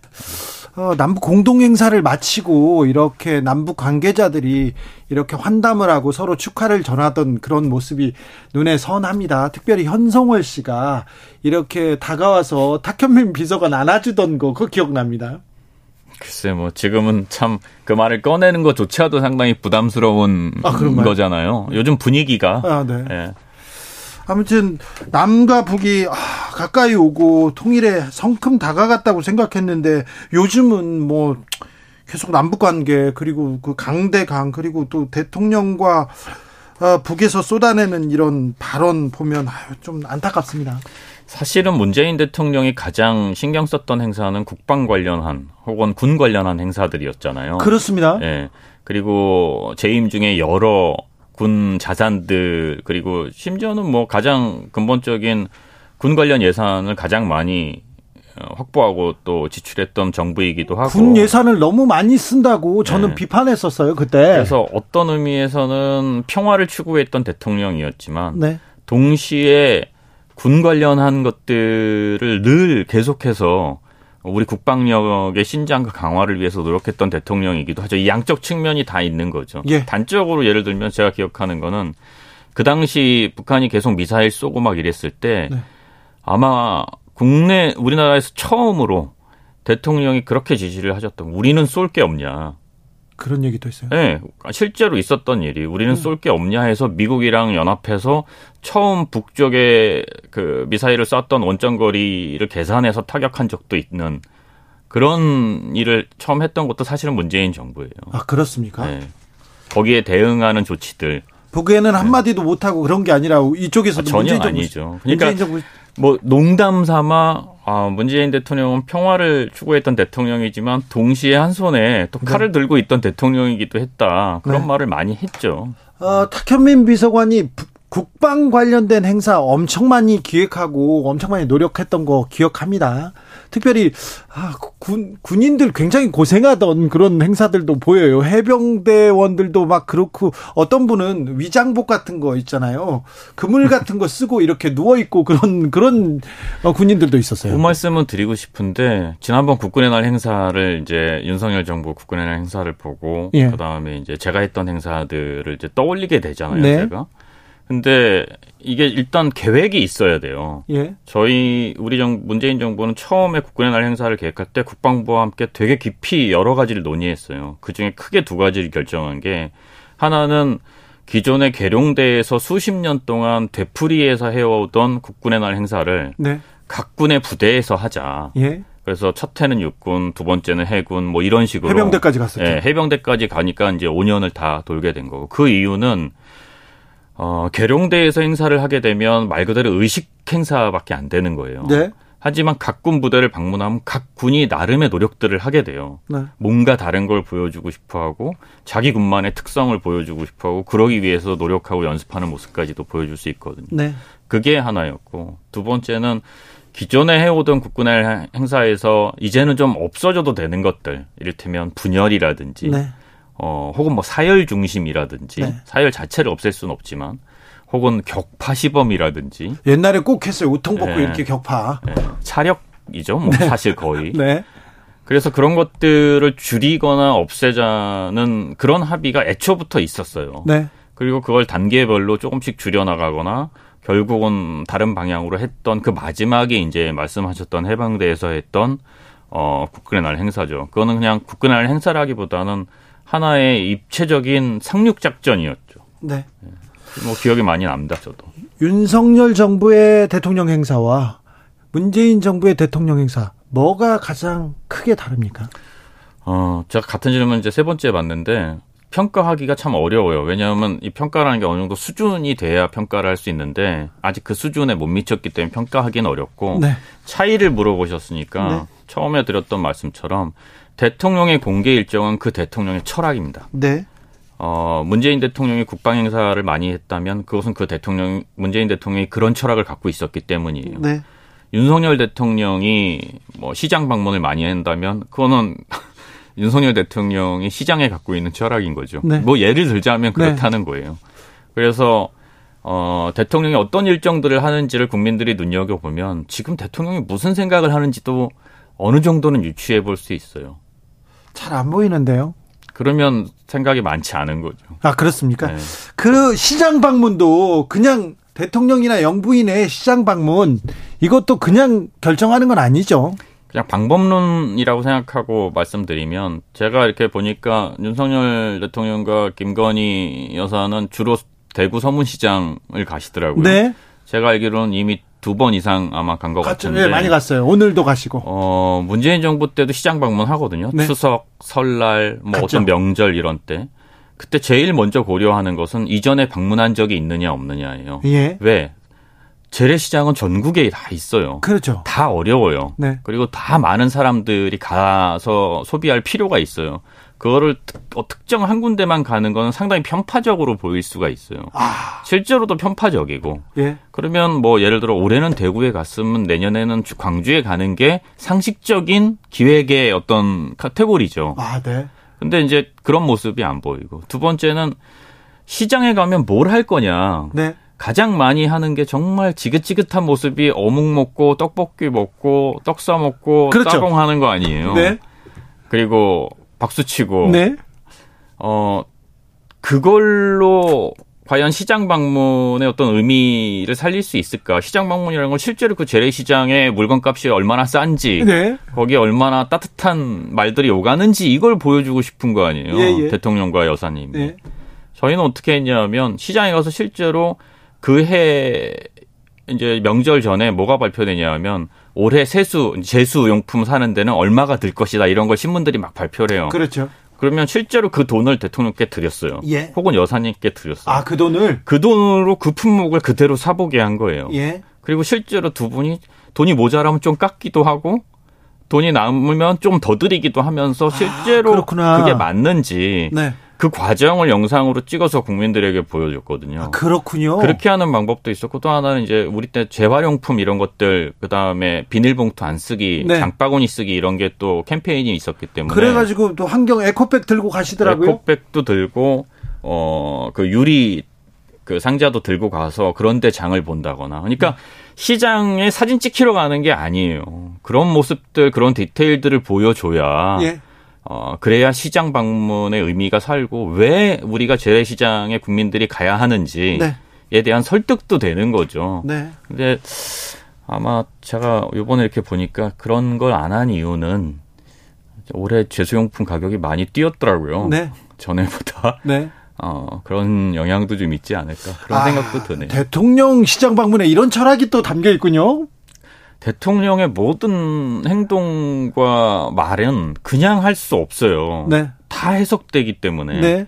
그거를 그냥 생각 없이 했다면 그거는 그, 그 순간부터 대통령의 언어와 행동이 아니죠. 그래요. 네. 문재인 대통령 그러면 하나하나 다 고민하고 생각하고 협의하고 그래서 한마디 던지는 겁니까? 대통령 문재인 대통령이 되게 과묵하다는 그렇죠. 인식이 있잖아요. 예. 전 대통령은 그럴 수밖에 없다고 생각해요. 제가 옆에서 지켜본 거로는 과묵하게 할 수밖에 없는 거예요. 원래 품성도 과묵하겠지만 네. 대통령이 가볍게 말을 할 수가 없는 자리인 거예요. 네. 그 자리가. 네. 아무튼 윤석열 대통령과 김건희 여사의 행보를 보면 그분들의 마음이 지금 대구에 가 있다 이렇게 봐도 됩니까? 서문시장에 가 있다. 뭐 철학을 엿볼 수 있다는 점에서 뭐 다른 재래시장보다는 그 서문시장을 두 번 더 챙겨야겠다라고 생각한 것만은 사실이겠죠. 네. 다른 생각은 무슨 생각을 하고 있다고 보세요? 그건 모르죠. 뭐 그분들이 어떤 생각을 하셨으면 좋겠는데 잘 모르겠네요. 네. 요즘 그 요즘 얼마 전에 윤석열 대통령이 국어 공부 왜 하는지 모르겠다 비싼 얘기를 한 적이 있었는데 아 근데 그거는 앞뒤에 무슨 맥락이 있었을 거 아니에요. 저는 전문을 다 듣지는 못해서 네. 정말 국어 공부를 안 해도 된다 이렇게 얘기한 건지는 잘 모르겠더라고요. 맥락이 별로 없는데 그 부분은 제가 또 설명해 드리겠습니다. 네. 아, 임기 초에 신년 기자회견 하지 않습니까? 그리고 신년 인터뷰를 하는데 여기에 대한 고민도 좀 많죠. 어, 엄청나게 많죠. 신년 기자회견이 그 해의 시작이죠. 미국으로 따지면 그 연두교소 발표와 네, 네. 맞먹을 정도로 네. 청와대에서 가장 신경 쓰일 수밖에 없는 거죠. 더군다나 저희는 어 100명 이상의 기자들에게 무작위로 질문을 현장에서 라이브로 받았잖아요. 예. 그렇기 때문에 정말 어떤 질문이 나올지를 모르고 대통령이 그 질문에 답하기 위해서 공부해야 할 게 너무 많았어요. 예. 그래서 항상 신년 기자회견 때가 되면 긴장 상태가 되죠. 그래요. 네. 그랬는데 이번에는 신년 기자회견 없이 조선일보 인터뷰로 이렇게 가름했는데 어떻게- 편하겠어요. 정말 부러워요. 그런 거는 보면 왜요? 얼마나 편하겠어요. 특정 언론사 한 군데와 어, 뭐 본인들은 아니라고 하겠지만 어, 일정 정도 조율이 됐을 거라고 추측할 수 있고 조율 가능하죠. 뭐이 네. 문제는 이 발언은 빼주세요. 이렇게 게- 얘기할 수도 어, 있죠. 게다가 라이브가 아니었잖아요. 네. 라이브가 아니었기 때문에 어 얼마든지 편집도 가능했을 거고 네, 얼마나 편하겠어요. 그러면 네, 그런 기자회견이라면 365번도 하죠. 알겠습니다. 어, 문재인 대통령한테 이번 행사에서 어떤 행사에서 이렇게 해 주십시오 그랬는데 안 들었던 그런 고집이 또 세잖아요 문재인 대통령이. 제가 대통령께 감사하는 것 중에 하나는 네. 아주 아주 특별한 경우가 아니라면 실무진에서 제안한 혹은 제시한 시나리오를 대개 다 받아주셨어요. 네. 그러니까 어 아주 아주 특별한 경우 한제 지금 기억으로는 딱 한 번을 제외하고는 딱 한 번은 뭡니까? 어린이날이었는데 네. 어, 어린이날에 뉴스 화면이 뭐로 나가는 게 맞다고 생각하세요? 어린이들 뉴스 1분짜리 뉴스 화면을 구성한다면 어린이들이 이렇게 천진난만하게 뛰어놀고 막 그렇게 즐거워하는 모습이 나갔으면 좋겠어요. 대통령과 같이 나간다면 이런 그림이겠죠. 네. 어린이들이 청와대로 초청되고 아이들이 막 신나게 놀고 있고 그, 그 대통령이 그걸 인자하게 바라보고 있고 그렇죠. 그다음에 마지막 장면은 뭐겠어요? 대통령이 아이들을 앉혀놓고 너희는 이러이러한 사람이 되고 너희에게는 앞으로 이러이러한 미래가 펼쳐질 거야. 이런 얘기하는 모습이 마지막으로 들어가고 기자가 스탠딩을 하면서 문재인 정부는 앞으로 어린이 교육에 뭘 이렇게 투자하겠다고 약속했다. 이거잖아요. 네. 딱그 그림이잖아요. 네. 전 당연히 그렇게 그림을 짜서 갔어요. 예. 대통령이 한마디를 딱 하셨어요. 다 좋은데 내가 얘기하는 건 빼라. 네. 그 아니 그걸 빼면 뉴스에 메시지가 안 나가는데요. 네. 그랬더니 애들이 내 얘기 듣는 것도 별로 안 좋아하고 네. 나도 그날 하루는 아이들이랑 노는 걸로 족하니까 네. 그 얘기는 빼라. 정 필요하면 대변인이 따로 얘기를 하든가 네. 그냥 발표를 하든가 부처에서 네. 그래서 결국은 그걸 못했어요 임기 첫 해에. 네. 그래서 저도 항의를 엄청 받았어요. 우리 홍보수석실한테도 항의를 받고 그 그림이 없다고. 네. 그런데 대통령이 본인이 아이들 앉혀놓고 얘기하는 건 빼라니까 할 수 없이 빼버린 빼버릴 수밖에 없었죠. 네. 그런 적이 있었습니다. 그래요? 잘 들어줬는데 그 부분은 빠졌습니까? 어, 예전에 예전이었던가요? 어린이들, 낙도 어린이들, 섬에 있는 어린이들을 헬기 타고 이렇게 와서 마지막 어린이날 행사예요. 그랬어요? 네. 대통령이 그 전해에 어, 코로나 때문에 아이들 어린이날에 아이들을 초청을 못하고 네. 영상으로 연결을 했어요. 네. 근데 그 영상으로 연결한 어느 한 어린이가 요청 이제 부탁을 한 거죠. 자기 청와대 너무 가고 싶은데 네. 코로나 때문에 못 간다. 공부도 열심히 했는데. 그랬어요? 그러니까 대통령이 그 자리에서 꼭 한번 초청하겠다라고 네. 하고 이제 마지막 해 퇴임하던 그 해 어린이날이 된 거죠. 네. 어, 근데 너무 먼 거예요, 정말. 네. 그래서 대통령이 전용 헬기를 직접 보내서 그 아이들을 데리고, 데, 좀 모시, 데리고 와라. 정말 특별한 네, 어린이날이었겠네요. 네. 아주 유쾌, 유쾌하고 즐거웠던 기억. 네. 자. 책에는 다 그런 내용이 있습니다. 어, 그러니까요. 아, 그, 그 무엇보다도 책에 대통령 행사가 아니라 철학이 담겨 있고 왜 그때 이런 결정이 나왔나 이런 얘기가 담겨 있네요. 그러니까 대통령 행사를 쇼라고 폄훼하는 사람들은 정말 대통령의 일이 뭔지 잘 모르시는 것 같아요. 네. 제3 얘기하지만 대통령의 일정은 대통령의 철학입니다. 네. 알겠습니다. 그런데 윤석열 정부에서 우리는 왜 탁현민 같은 사람이 없냐, 탁현민을 찾는다 이런 얘기가 많이 나왔잖아요. 네. 네. 그 그런 얘기를 들으면 어떤 생각 듭니까?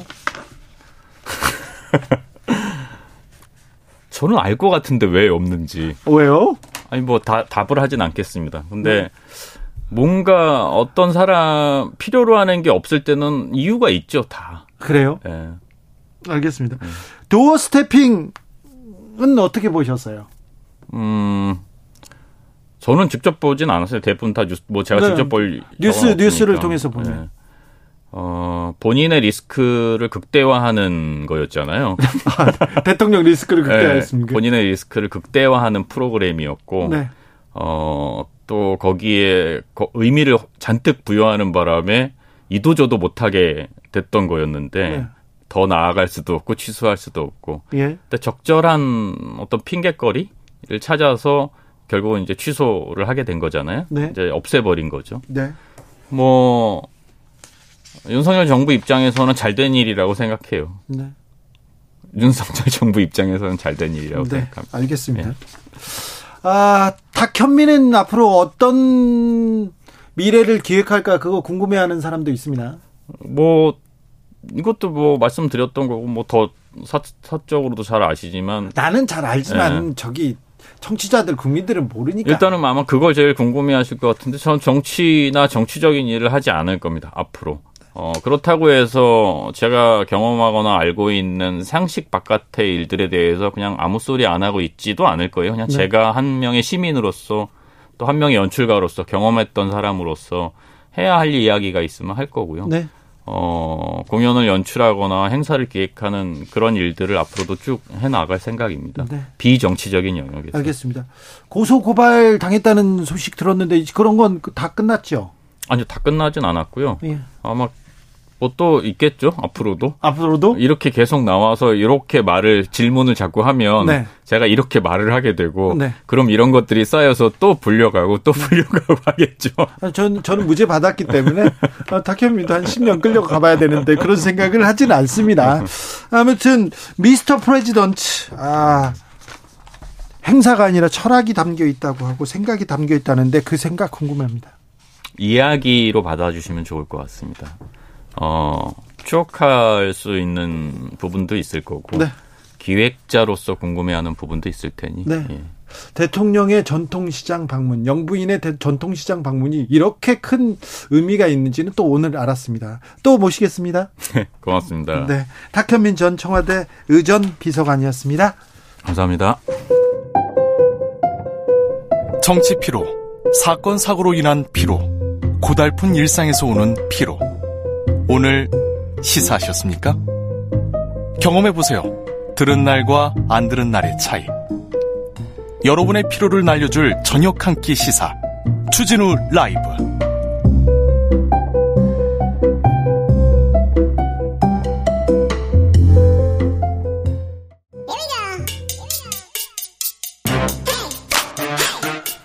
과학을 향한 진지한 고민, 과학과의 수다. 주진우 라이브 과학 선생님, 과학 커뮤니케이터 엑소쌤 이선호쌤 모셨습니다. 어서 오세요. 네, 보고 싶었습니다. 네. 과학 엑소쌤입니다. 제가 과학 수업을 이렇게 기다린 건 처음이에요. 네. 아, 너무 감사합니다. 정말 진짜 아 엑소쌤 잘 오셨습니다. 오늘은 어떤 수업? 오늘은 어떤 주제를 가지고 왔냐면 네. 사실 우리 인간이라는 게 뭐 오래 살아도 100년 남짓 살지 않습니까? 네. 뭐 진짜 90대만 돼도 와, 장수한다라고 하는데 그렇죠. 어, 인간의 나이가 100년 정도라고 하면 수명을 이 우주의 나이는 지금 몇 살 정도 되는지 혹시 아시나요? 뭐몇억 만년 됐겠죠. 많이 됐겠죠. 맞아요. 네. 138억 년이거든요. 138억 년. 네, 약 138억 년인데 그게 확실히 정해졌습니까? 이게 뭐 정확하게 이거 137억 8, 뭐 9,800만 뭐몇 년도 이렇게까지 정확한 건 아니지만 네. 대, 대략적으로 이 정도 정도 됐다라는 게 그런 뭐 적색 편이라든가 이런 관측 결과로 예측을 할 수 있어요. 알겠습니다. 오래 살았네요. 네. 그러니까 사실은 우주적 관점에서 우리 100년 사는 거는 아무것도 아닌 거거든요. 아유, 그렇죠. 이 순간이 100 있죠. 찰나죠. 맞아요. 138억 년을 1년으로 줄여보면은 우리가 사는 이 100년은 0.001초도 안 된다 그래요. 네네.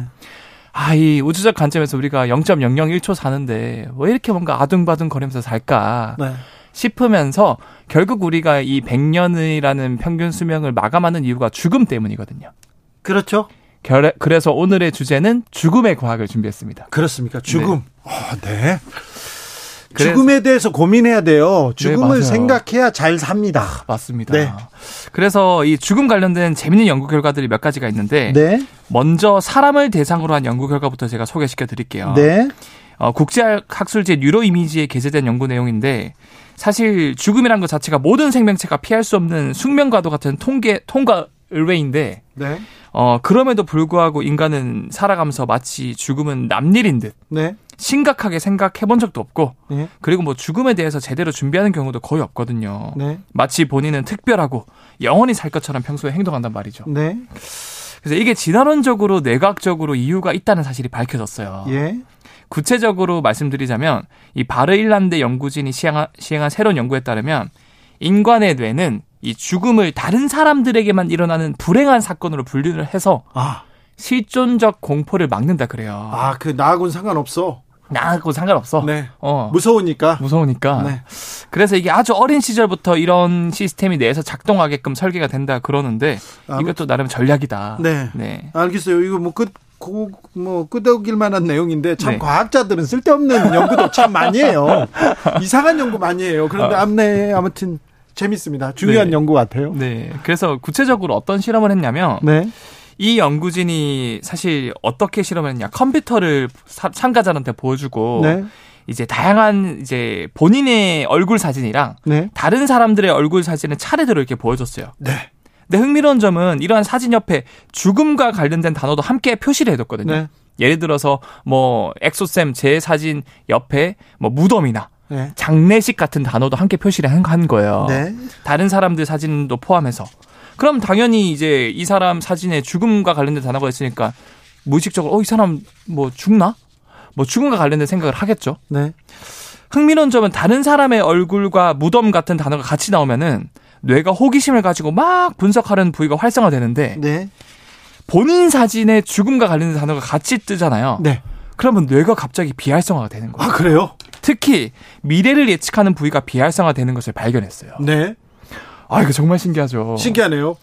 심지어 보통 이제 반복적인 사진을 보여주다가 갑자기 전혀 다른 사진을 보여주면 예를 들어서 뭐 제가 주진우 DJ님께 사자 호랑이 사진을 계속 보여줍니다. 네. 사자 호랑이 사자 호랑이 사자 호랑이 그러면 당연히 다음엔 사자 다음엔 호랑이 나오겠지 예측을 하는데 갑자기 코끼리 사진을 보여주면은 이제 우리 뇌에서는 깜짝 놀라거든요. 네. 예측 못한 게 나오기 때문에. 예.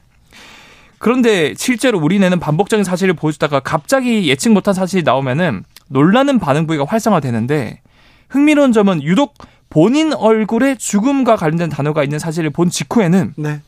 전혀 다른 예측 못한 사실이 나와도 놀랐을 때 나타난 신호가 전혀 생성되지 않는다는 거예요. 그래요. 네. 아, 굉장히 인간이 죽음을 공포로, 인간이 죽음을 단절로 이렇게 생각하는군요. 맞아요. 고민하거나 생각하고 싶지 않아 보이네요. 이게 뇌에서 본능적으로 거부하는 게 네. 결국 본인의 죽음과 관련된 그 어떤 생각이 드는 순간 미래에 대한 예측을 뇌에서는 중단을 해버리는 거예요. 그렇습니까?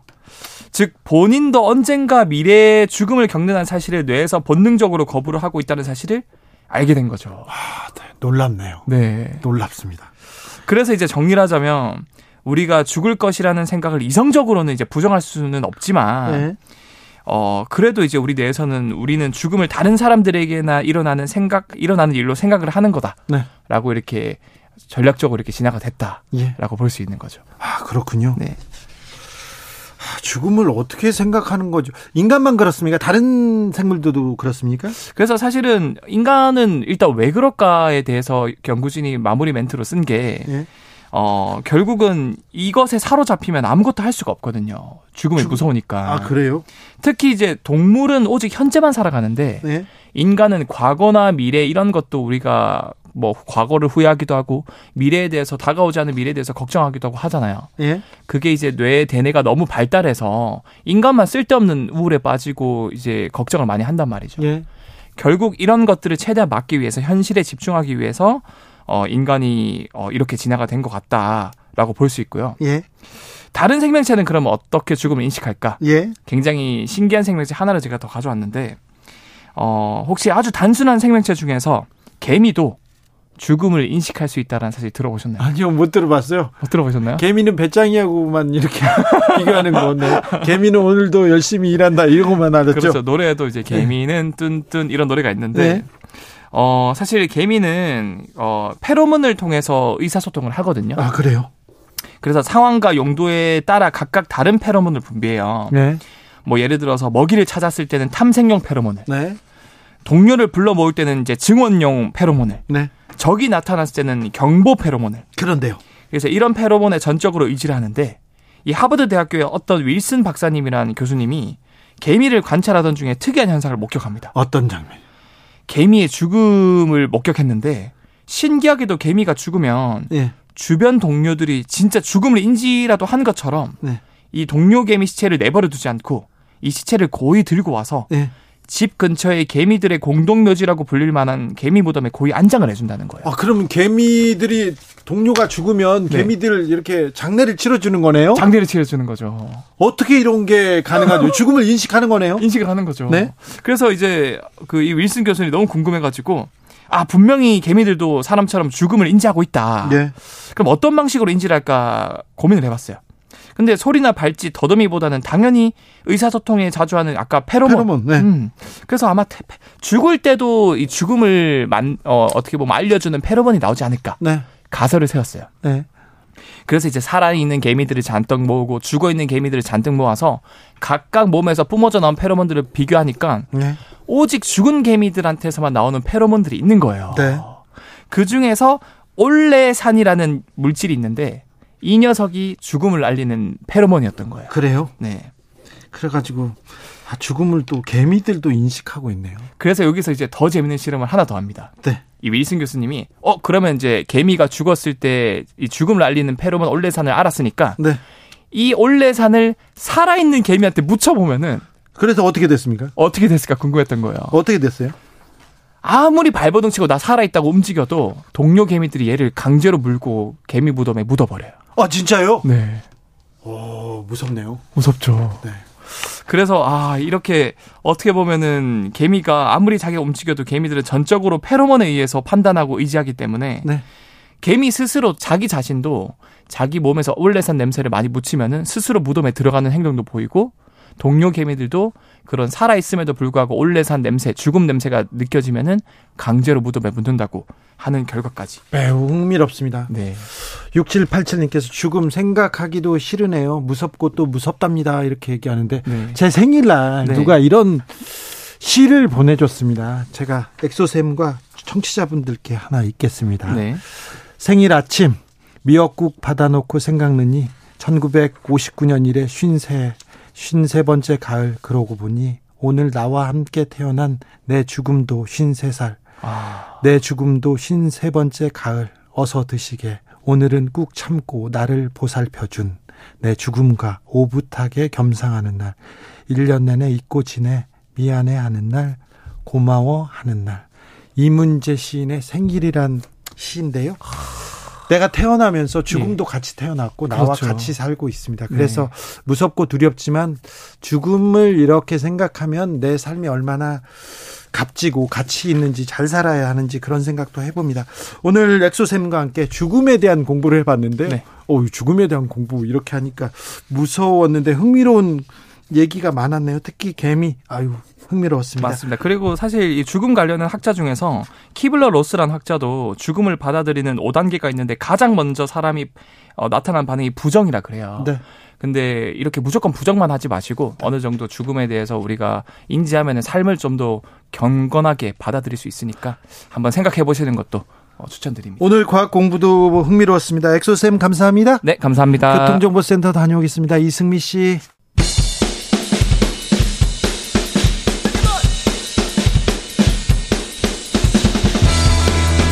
틱탁 틱탁 틱탁 현란한 입담의 환상 드리블. 오늘 이 뉴스를 주목하라. 이슈 틱타카 머리끝부터 발끝까지 더 뜨겁게 이야기 나눠봅니다. 청코너 최진봉 성공회대 교수 어서 네, 오세요. 안녕하십니까 최진봉입니다. 홍코너 김병민 국민의힘 비대위원 어서 오세요. 예, 반갑습니다. 너무 오랜만이에요. 네, 지난주에 저희가 빠져가지고 교수님 아유, 보고 싶었어요. 그런 분들 많습니다. 감사합니다. 저는 없나요? 아니 많아요. 많았어요. 김병민 바빴지요. 네. 자, 음, 이재명 대표 검찰 출석 어떻게 보셨습니까? 아, 예, 뭐 벌써 하루가 지났네요. 그 많은 사람들이 지켜봤던 것처럼 그냥 혼자 조용히 가셔도 괜찮았을 텐데 그렇게 민주당 지도부 다 끌고 가서 갔던 모습들이 과히 좋게 보이지 않았다 이렇게 평가하는 분들이 꽤 많으셨던 것 같습니다. 갈 때는 당당하게 들어가셨는데 또 나올 때는 표정이 별로 좋지 않더라고요. 그러니까 본인 스스로도 법조인이기 때문에 아 이거는 기소될 게 분명하다 이렇게 말씀하신 것 같은데 네, 뭐 이제 재판 결과를 좀 지켜봐야겠죠. 아니 보고 싶은 것만 보고 표정도 본인이 분석합니까? 아, 12시간 나왔을 때 저는 표정은 좋지 않았어요. 돼요. 12시간 검찰청 갔다 오면 다 슬퍼요. 얼굴이. 피곤하다고 설렁탕 한 그릇 먹고 네. 일단 저는 아니 같이 간 거는 자발적으로 간 거예요 의원들이 그리고 지금까지 정치인들이 여당 대표 야당 대표들이 저렇게 출두할 때 안 간 사람이 있었습니까? 그 전직 대통령들도 MB도 아시잖아요 주진우 기자 MB 봐 MB 많이 갔죠, 갔다. 맨다 아니 출소하면 출소한다고 따라가 정치 검찰에 뭐 네, 저, 전두환 씨도 앞에 집 앞에서 했죠. 다 따라와요. 그거 오는 거 가지고 뭐 이렇게 문제를 삼아요. 저는 안 가는 게 더 의리 없다고 생각해. 정치인들이 돼가지고 자기 정당의 대표가 가는데 거기 안 가? 김병미 의원도 비대위원장 비대위원이잖아요. 비대위원장 가는데 안 가봐. 그거 이상하잖아요. 저는 죄가 그거 있으면 간 거- 안 가죠. 아 죄가 있긴 뭐가 있어 아직 모르잖아요. 무죄 추정의 원칙. 그리고 저는 뭐 어제 그 이재명 대표가 얘기했던 것처럼 검찰은 기소를 목적으로 해서 지금 수사를 하고 있는 것이고 네네. 거기에 대해서 아주 그 본인은 어 결백하다고 주장을 하고 있는 상황이고 법리적 검토가 있었, 있었기 때문에 앞으로 이제 법정에서 다퉈질 거예요. 지금 이 상황에서 이재명 대표가 제가 있다 없다 이렇게 얘기하는 건 대단히 부적절한 얘기라고 생각하고요. 자신감이 있으면 저는 불체포 특권은 내려놓겠다 이렇게 한번 해봤으면 좋겠습니다. 음. 그러니까 지금 얘기 주시는 것처럼 민주당은 시종에 관한 정치 검찰이 무리한 기소라고 얘기하거든요.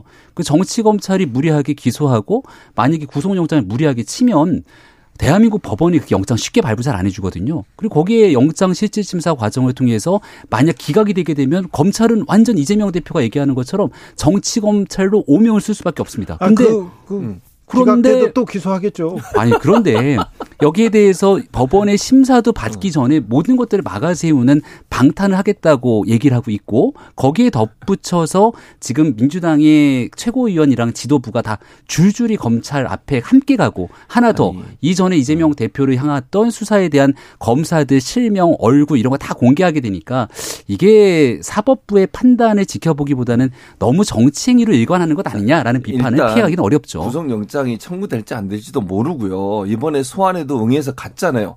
소환 안 갈 거라고 그렇게 국민의힘에서 예측을 하고 비판을 하고 방탄이라고 얘기하는 소환 조사하러 오라 그러니까 갔고 그러면 체포영장은 발부가 안 될 거고 지금 보세요. 나중에 구속영장 문제도 어떻게 될지 몰라요. 그 미래의 일을 미치, 마치 안 할 것처럼 미래 예단에서 얘기하는 것들은 타당하지 않다고 보고요. 만약 검찰이 이렇게 할지 안 할지 모르겠어요. 구속영장 청구에 저는 그 내용도 안 된다고 생각해요. 왜냐하면 이 사안 같은 경우 다툼의 여지가 너무 커요. 저 지방자치단체장이 지방자치단체에 있는 공익적 목적으로 광고를 받아온 걸 가지고 제3자 뇌물이라고 정치적 도, 이익을 얻었다고 얘기하는 게 그건 저는 처음 봤어요. 이렇게 하는 거. 그래서 저 논란도 많고 또 하나는 도망이나 도주할 우리가 전혀 없어요. 대표가 어디를 도망을 갑니까? 그런 상황이기 때문에 구속영장 청구가 될지 안 될지도 모르는 상황에서 예측해서 이렇게 될 거라고 얘기하는 건 타당하지 않고 좀 지켜봐야 된다고 생각해요. 네. 네.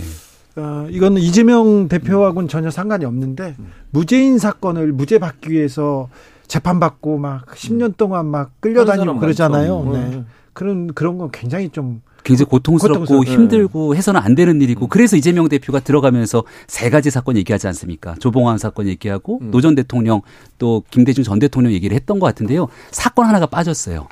해경군 김씨 사건도 넣어줬어야 되는데. 거기에요? 왜냐? 해경군 김씨 사건 같은 그 경우는 사건이요? 경찰에서 혐의가 있다고 해서 검찰에 넘겼는데 검찰에서 무혐의로 끝내버렸습니다. 이게 지금은 맞고 그때는 틀리다라는 영화 제목처럼 가서는 안 되잖아요. 그때는 검찰이 잘했다고 박수 치지 않았겠습니까 이재명 대표가? 그러니까 지금 어, 왜 예.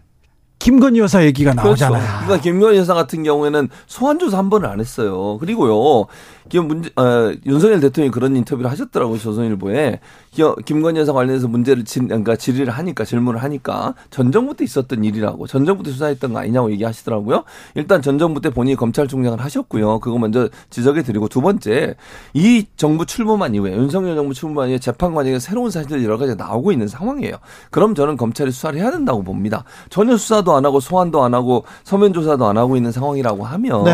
이거는 공정하고 상식적이라고 보기 어렵다는 서면 거예요. 서면 조사도 안 하고 있지만 서문시장에 가셨어요. 아, 그러셨죠. 그래서 저는 아마 이제 공개 행보를 적극적으로 시작하실 것 같아요. 앞으로 뭐 그런 듯 보입니다. 예, 네, 그렇게 보여요. 그러니까 대통령 부인으로서 역할을 하는 걸 제가 비판하고 싶지 않습니다. 예, 저는 뭐 예. 공개 행동 하시라고 봐요. 네. 해야 된다고 보고 정말 절제되게 대통령 부인으로서 역할을 하는 것 자체는 비판할 여지가 없다. 네. 다만 이제 잘 하시고 그리고 공개 행보를 할 때는 가능한 한 언론의 취재를 허용했으면 좋겠어요. 그러니까 이게 비공 비공개 행보가 행보가 아닌 이상은 해서 언론이 직접 취재하고 보도할 수 있도록 하는 일이 계속 이루어졌으면 좋겠다. 그렇게 생각합니다. 네. 네, 그 지난번 신년 인터뷰에서 아마 얘기를 했던 것 같은데 대통령이 가지 못하는 곳들이 너무나 많기 때문에 아, 이럴 때 좀 대통령 배우자라도 왔으면 좋겠다 하시는 분들이 꽤 많거든요. 뭐 종교 행사를 비롯한 지역 행사 일정도 마찬가지일 거고 신년이 됐기 때문에 사실 윤석열 대통령 마음은 전국 각지를 한번 돌고 싶을 텐데 그러지 못한 상황 속에서 대한민국 경제 좀 잘 되라고 네. 하는 측면에서 여사가 같이 움직이게 되는 건 대한민국 뭐. 잘 되라고 경제 네. 잘 되라고 전국 각지를 돌고 싶은데 왜 대구 서문시장일까요? 음. 대통령도 가시고 왜 마음이 대구에 가 있을까요? 대구 서문시장 갈 수 있죠. 근데 음. 거기만 가는 것이 아니라 여러 군데를 함께 돌지 않겠습니까? 다른 시장 간 거 기억나십니까? 대통령이나 어, 윤석열 대통령이랑 전국에 있는 모든 시장을 저는 같이 돌았던 기억이 있기 때문에 네. 근데 그때 이제 워낙이나 이 윤석열 대통령이 대구 서문시장이라고 하는 상징적인 공간에 그렇죠? 가면 이게 뉴스가 되는 거지. 혹시 어저께 윤석열 대통령이 어디 갔는지 기억하세요? 기억 안 납니다. 사람들이 뉴스가 나도 잘 모릅니다. 네. 그러니까 과학기술인 총연합회가 갖고 있는 그런 신년 행사 때 윤석열 대통령이 참석하는 일들은 사람들이 잘 기억하지 못해요. 그러니까 좋은 일들에 대해서 긍정적으로 대한민국을 위해 일하고 있는 많은 일들이 있습니다만 뉴스가 집중되는 곳에 우리가 너무 관심을 가지니 거기에 음, 구태여 정책 해석을 그러니까 덧붙일 필요는 없다. 아니 뉴스가 집중되는데 관심을 가질 수밖에 없죠. 거기에 이제 집중적으로 보도를 하니까 네. 일부러 찾아서 보지 않으면. 네. 근데 저는 이제 TK 간 것은 의미가 있다고 봐요. 네. 윤석열 대통령 의 지지율도 그렇고 어쨌든 보수의 텃밭이고 또 본인이 윤석열 대통령이 TK 출신은 아니잖아요. 그러다 네. 보니까 거기에서 어떤 그 지지율의 결집을 이루어야 되고 특히 지금 이제 당 대표 선거 앞두고서 여러 가지 논란이 불고 있지 않습니까? 이런 상황에서 본인이 좀 더 공고하게 보수 지지층의 결집을 통해서 어 지지율을 좀 끌어올리는 올리는 의도도 있는 것 같고 네. 그런 부분들이 결국 김건희 여사가 서문시장을 간 게 아닌가 하는 부- 아, 서 그, 런 의도는 면시장이죠. 보이네요. 네, 네. 보입니다. 자, 그런데 나경원 전 의원요. 음.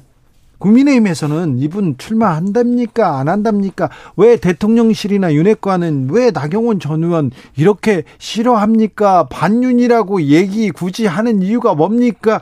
유승민 그리고 특별히 이준석과 나경원, 나유연대까지 나오는 이유는 뭡니까? 아, 싫어하면 나경원 전 원내대표한테 저출산 고령사위원회 부위원장 기후환경대사라고 하는 중책을 맡겼겠습니까? 나가지 좋아해서. 나가지 말라고. 에이, 그 나경원 전 원내대표랑 이제 꽤 오랜 시간의 인연을 갖고 있죠. 대학 학창 시절 때부터. 네. 그리고 뭐 지난 대통령 선거 때 인연을 굳이 따지자면 대통령 선거 때 저는 이제 당에 들어오기 전부터 같이 있었잖아요. 그렇죠. 그때 상대 진영 후보 편에서 갖고 윤석열 대통령 뼈 아프게 공격했던 사람들 다 기억하거든요. 네. 근데 그분들 지금 친윤이라는 이름으로 활동하시는 분들도 꽤 있습니다. 네. 네. 그러니까 이게 언제 어느 지점에 서 있었던 부분들을 가리지 않고 대한민국의 대통령이 됐기 때문에 윤석열 대통령이랑 함께 한 목소리를 내게 되는 건 국민의 힘에 소속돼 있는 사람들 입장에서 꽤 당연한 일이죠. 네. 근데 지금 그 저출산 고령사위원회 부위원장이라고 하는 중책을 맡았는데 그걸 맡고 나서 정부에 조금 더 집중해 주길 아마 대통령 바라지 않았을까 싶습니다. 그런데 갑자기 이제 전당대회 출마로 가시화가 되면서 이런 정책에 관한 모든 메시지들이 정치로 치환되게 되니까 아 이런 부담감을 가져서는 안 된다고 한번 끊어준 게 아닌가 정도로 보시면 근데 어떨까 합니다. 저는 그러니까 지금 그러니까 김병민 의원이 말, 말씀하신 것처럼 기본적으로 정직을 맡고 있으면서 그걸 그만두지 않고 이렇게 행동한 부분에서 비판을 할수 있다고 봐요. 근데 너무 노골적으로 막 나가는 것 자체를 너무 불쾌하게 생각하는 모습이 그대로 드러나요. 아, 정제된 게 없어요 하나도. 네. 누가 봐도 국민들이 보면 나경원 부위원장 나가는 거를 정말 싫어하는구나. 네. 이게 눈에 보여요. 아니 네. 아무리 그래도 그렇지 부위원장이 한마디 한 거에 대해 시민사회수석이 나와가지고 뭐라고 얘기하고 또 대통령실에서 반응을 하고 뭐 이런 식으로 계속 압박을 하는 거 과연 맞는 거냐 이게 저는 문제라고 봐요. 예를 들어서 정말 그게 불쾌하다고 하면 왜 그러면 처음 맡을 때부터 그 얘기를 안 했느냐 맡을 때 그렇게 했으면 문제가 되는 거지. 아 그때 문제 얘기를 했으면 그때 안 맞게 했을 텐데 그거 받고 나서 이제 와서 이렇게 행동하는 게 바람직하냐라고 비판할 수 있을 텐데 나간다고 하니까 거기에 대해서 막 집중적으로 친윤 그룹, 어, 친윤 그룹이나 윤핵관들이나 대통령실. 대통령실까지 나서서 하는 것은 국민 볼 때 이게 꼴사납잖아요. 구분을 좀 해야 되는데 정치적인 메시지에 대한 비판은 아마 친윤 그룹에 있는 의원들이 한 것 같고요. 네. 대통령실에서의 비판은 정책적인 기조에 나경원 전 원내대표가 얘기했던 부분들과 이건 우리 정부의 입장과 좀 다르다. 아마 이 부분에 선을 걷던 것 같습니다. 지금 저는 윤석열 정부 들어서 음, 어. 공직자나 누구한테 대통령실에서 나서서 이렇게 공개적으로 음. 비판했던 기억이 없는데요. 자르기도 했죠. 박순희 교육부 장관 기억하시죠? 그건 문제가 있었잖아요. 그러니까 문제가 있고 국민들께 기대감을 줬는데 그 기대감을 충족시키지 못하게 되면 아, 그런가요? 여기에 대해서는 직을 내리칠 정도의 결기를 보이기도 했습니다. 아, 그런 결기였군요. 아, 그럼요. 그리고 아, 네. 그 우리가 작년 이맘때만 해도 한번 생각해 보십시오. 네. 당 대표 선거 누가 나가냐면 윤석열 대통령의 의중을 제일 잘하는 진짜 찐윤이 나가는 거 아니냐. 네. 권영세 장관 얘기도 나왔고요. 네. 원희룡 장관 얘기도 나오지 않았습니까? 근데 이분들이 나가기 위해선 개각이 필요한데 신년의 대통령이 메시지를 냅니다. 어, 여기에 대해서 신년 개각 없다 이렇게 얘기를 하고 다 어, 정부 섹터에 있는 사람들 열심히 일에 집중해라라고 얘기를 하는데 아마 나경원 전 원내대표와의 트러블 갈등이 있었던 게 그런 측면인 것 같아요. 일을 맡았으면 정부의 영역에서 열심히 해주길 바랬는데 네. 너무 정치권이 깊게 들어가게 되니까 하지만 뭐 전당대회를 가는 길에서는 이제 또 이런 갈등 국면들이 최근에 좀 많이 사그라든 것 같아서 전당대회 흥행의 한 요소로 작용될 수 있다라고도 생각을 합니다. 흥행이요? 흥행이 아니라 비판의 요소죠. 아니, 관심은 그러니까 엄청 뜨거워요. 그러니까 관심이 뜨거운데 이게 관심 긍정적인 커졌죠. 관심이 아니라 네. 당부에 너무 대통령 이 관여를 한다 이런 비판이에요. 그러니까 이건 국민의힘의 당무잖아요. 그러니까요. 대통령실이나 대통령이 당권 경쟁에 너무 관여한다, 관여한다 이렇게는 보여요. 그런 비판의 여지들을 아마 음, 지금 열심히 체크를 좀 하고 있을 거라 보고요. 그래서 어제부터 오늘에 이르기까지는 크게 대통령실에서 나오는 메시지가 없는 것 같습니다. 아마 이 위기 관리 측면에서 조정을 좀 하려고 하는 게 있는 것 같다는 생각이 들고 우리가 그 전당대회 당원 단계를 바꿨잖아요. 당원 100%로 바꿨을 때 뭐라 그랬습니까? 한 사람 정해놓고 가는 거 아니냐 그렇게 비판을 했는데 막상 뚜껑을 까서 보니까 어디로 전당대회 결과가 갈지 아무도 예측이 불가능한 상황이 돼버립니다.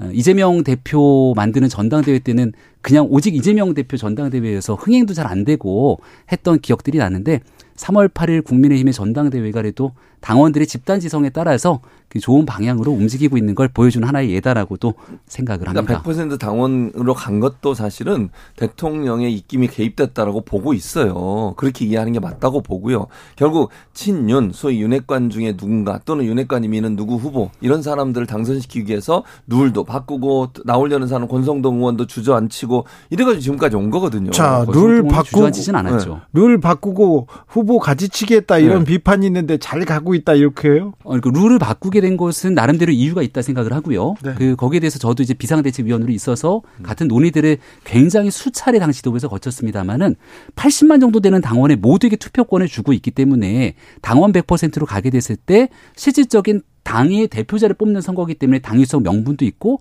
특정 사람에게 유불리가 적용되기 어렵다 판단됐기 때문에 갔습니다. 그 결과가 여실하게 드러나고 있고요. 지금 현재 국면에서는 안철수 전 대표도 열심히 뛰고 있어서 우리가 결선 투표제를 치게 되면 안전 대표가 거기 들어갈지 안 들어갈지 아무도 모르는 상황입니다. 그래서 누군가를 만들어내고 누군가를 배제하기 위한 방식의 선거는 아니고 현재 국민의힘 내에서 굉장히 다양한 다이나믹한 선거가 진행되고 있다고 거듭 말씀드리고 한번 지켜봐 주시면 반윤에 대한 배제나 어. 공격은 아니고 아니고 그 일부 정치인들이 말하고 있는 내용들 정치인들의 얘기 전체로 치환할 필요가 하등에 없다고 생각을 합니다. 왜냐하면 우리는 지도부에서 누구도 그런 얘기를 안 하잖아요. 그러니까 근데 지도... 뭐 민주당은 음. 지도부가 다 이재명 대표 수사받는데 함께 가지 않습니까? 그 지도부... 그 지도부의 입장 아주 국민의힘에서는 개별 정치인의 발언. 저는 저렇게 국민의힘 지도부가 제대로 못 보니까 문제인 거예요. 지금 국민들은 다 보는데 지도부만 못 보고 있잖아요, 지금. 지도부가 그런 얘기를 하던데, 김병민 의원, 김병민. 아, 예를 들어서 이제 결과적으로 나경원 전 대표가 아, 저는 그럼 못하겠습니다 하고 뒤로 빠지면 음. 말씀하셨던 내용들이 성립이 될 텐데 음. 지금 분위기는 그렇지 않잖아요. 아, 그건 두고 봐야 돼요, 어떻게 될지. 네. 그만둘 네. 수도 있어요. 언론학자, 저명한 언론학자 음. 최진봉 교수한테 묻겠습니다. 네.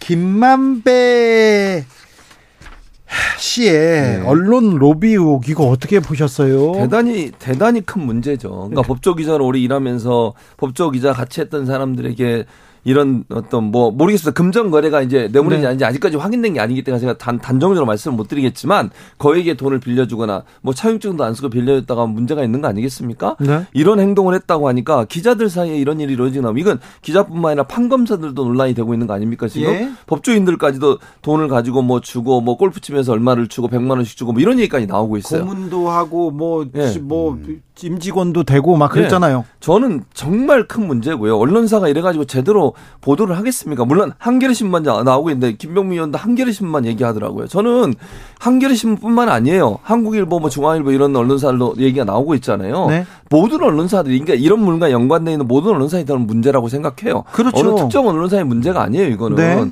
기자들이 이런 기자 윤리를 가지고 어떻게 제대로 기사를 쓰겠습니까? 아니 이러면 대장동 사건에 대해서는 아니면 김만배 씨 관련된 여러 사안에 대해서 제대로 비판적 기사 쓰겠어요? 그런 기사가 나오지 않았어요.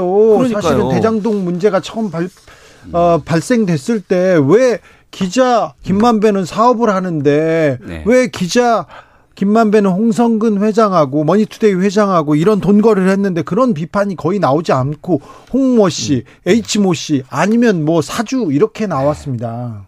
철저한 수사가 필요한데 그래도 한겨레 신문이 해놓은 지금 하고 있는 대응에 대해서는 일말의 양심은 좀 있는 것 같다는 어, 그렇죠. 생각이 들거든요. 왜냐하면 네. 잘못된 일들이 일어나니까 편집국장 사장부터 다 고개 숙이고 사퇴하지 않습니까? 네, 사과도 하고요. 그래서 그거를 민주당이 좀 같이 봐야 돼요. 아니, 다른 언론사는요. 민주당 같은 민주당이요? 경우는 이재명 대표의 측근 정진상, 김용 구속됐으면은 관련된 내용 속에서 지도부 고개 숙이고 대표자 사퇴하고 이런 일들이 일어나야 되는데 일어나지 않잖아요.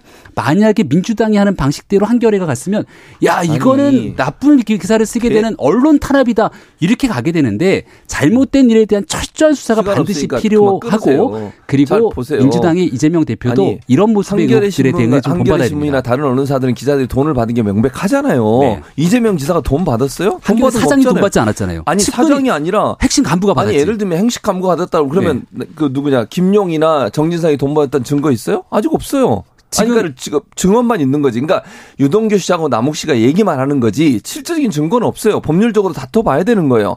그러니까 지금 현재 구속돼서 조사 수사받고 있고 조사받고 있다고 해서 그게 범죄라고 직접적으로 얘기할 수 없는 거예요. 아직은. 한겨레 신문 기자도 돈을 받았다는 내용에 대해서 아직 명확하게 수사가 정확하게 들어가지 않고 진상 조사 차원이지만 거기에 대한 조치를 하고 있죠. 일반 그러니까 돈을 흘러가고 돈이 건너간 건 명확하게 증명으로 나오는 거잖아요. 이거는. 네. 근데 다른 지금 얘기하는 이재명 대표와 관련된 부분에 돈이 넘어갔다는 증거 아무것도 없다니까요. 물질적인 증거가 없다, 물증이 없다는 거는 교수님의 말씀이신 거고 이 물증이라는 거는 계좌에 돈이 찍히는 것만을 갖고 얘기하는 것이 아니라 한결의 문제로 지금 있다니까. 민주당으로 넘어왔는데 아, 예, 아 그렇군요. 예, 비속어 발언으로 대통령이 사과를 안 하고 또 어, 용산 이태원 음. 참사를 두고 행안부 예. 장관이 부적절한 발언을 여러 번 했는데 사과를 안 하고 사퇴를 안 하. 그런 부분은 또 어떻게 보세요? 예, 여러 가지 측면에서 지금 국정조사가 진행이 되고 있는 걸로 알고 있는데 예. 국정조사가 너무 언론의 관심에서 좀 멀어진 것 같아서 안타까움이 있습니다. 좀 안타깝군요. 국정조사에 많이 집중을 좀 해서 여기에 네. 대한 잘잘못들을 가려냈으면 좋겠습니다. 아무튼 이번에 언론 로비설 이 부분은 좀 명확하게, 어, 명확하게 좀 밝혀서. 이런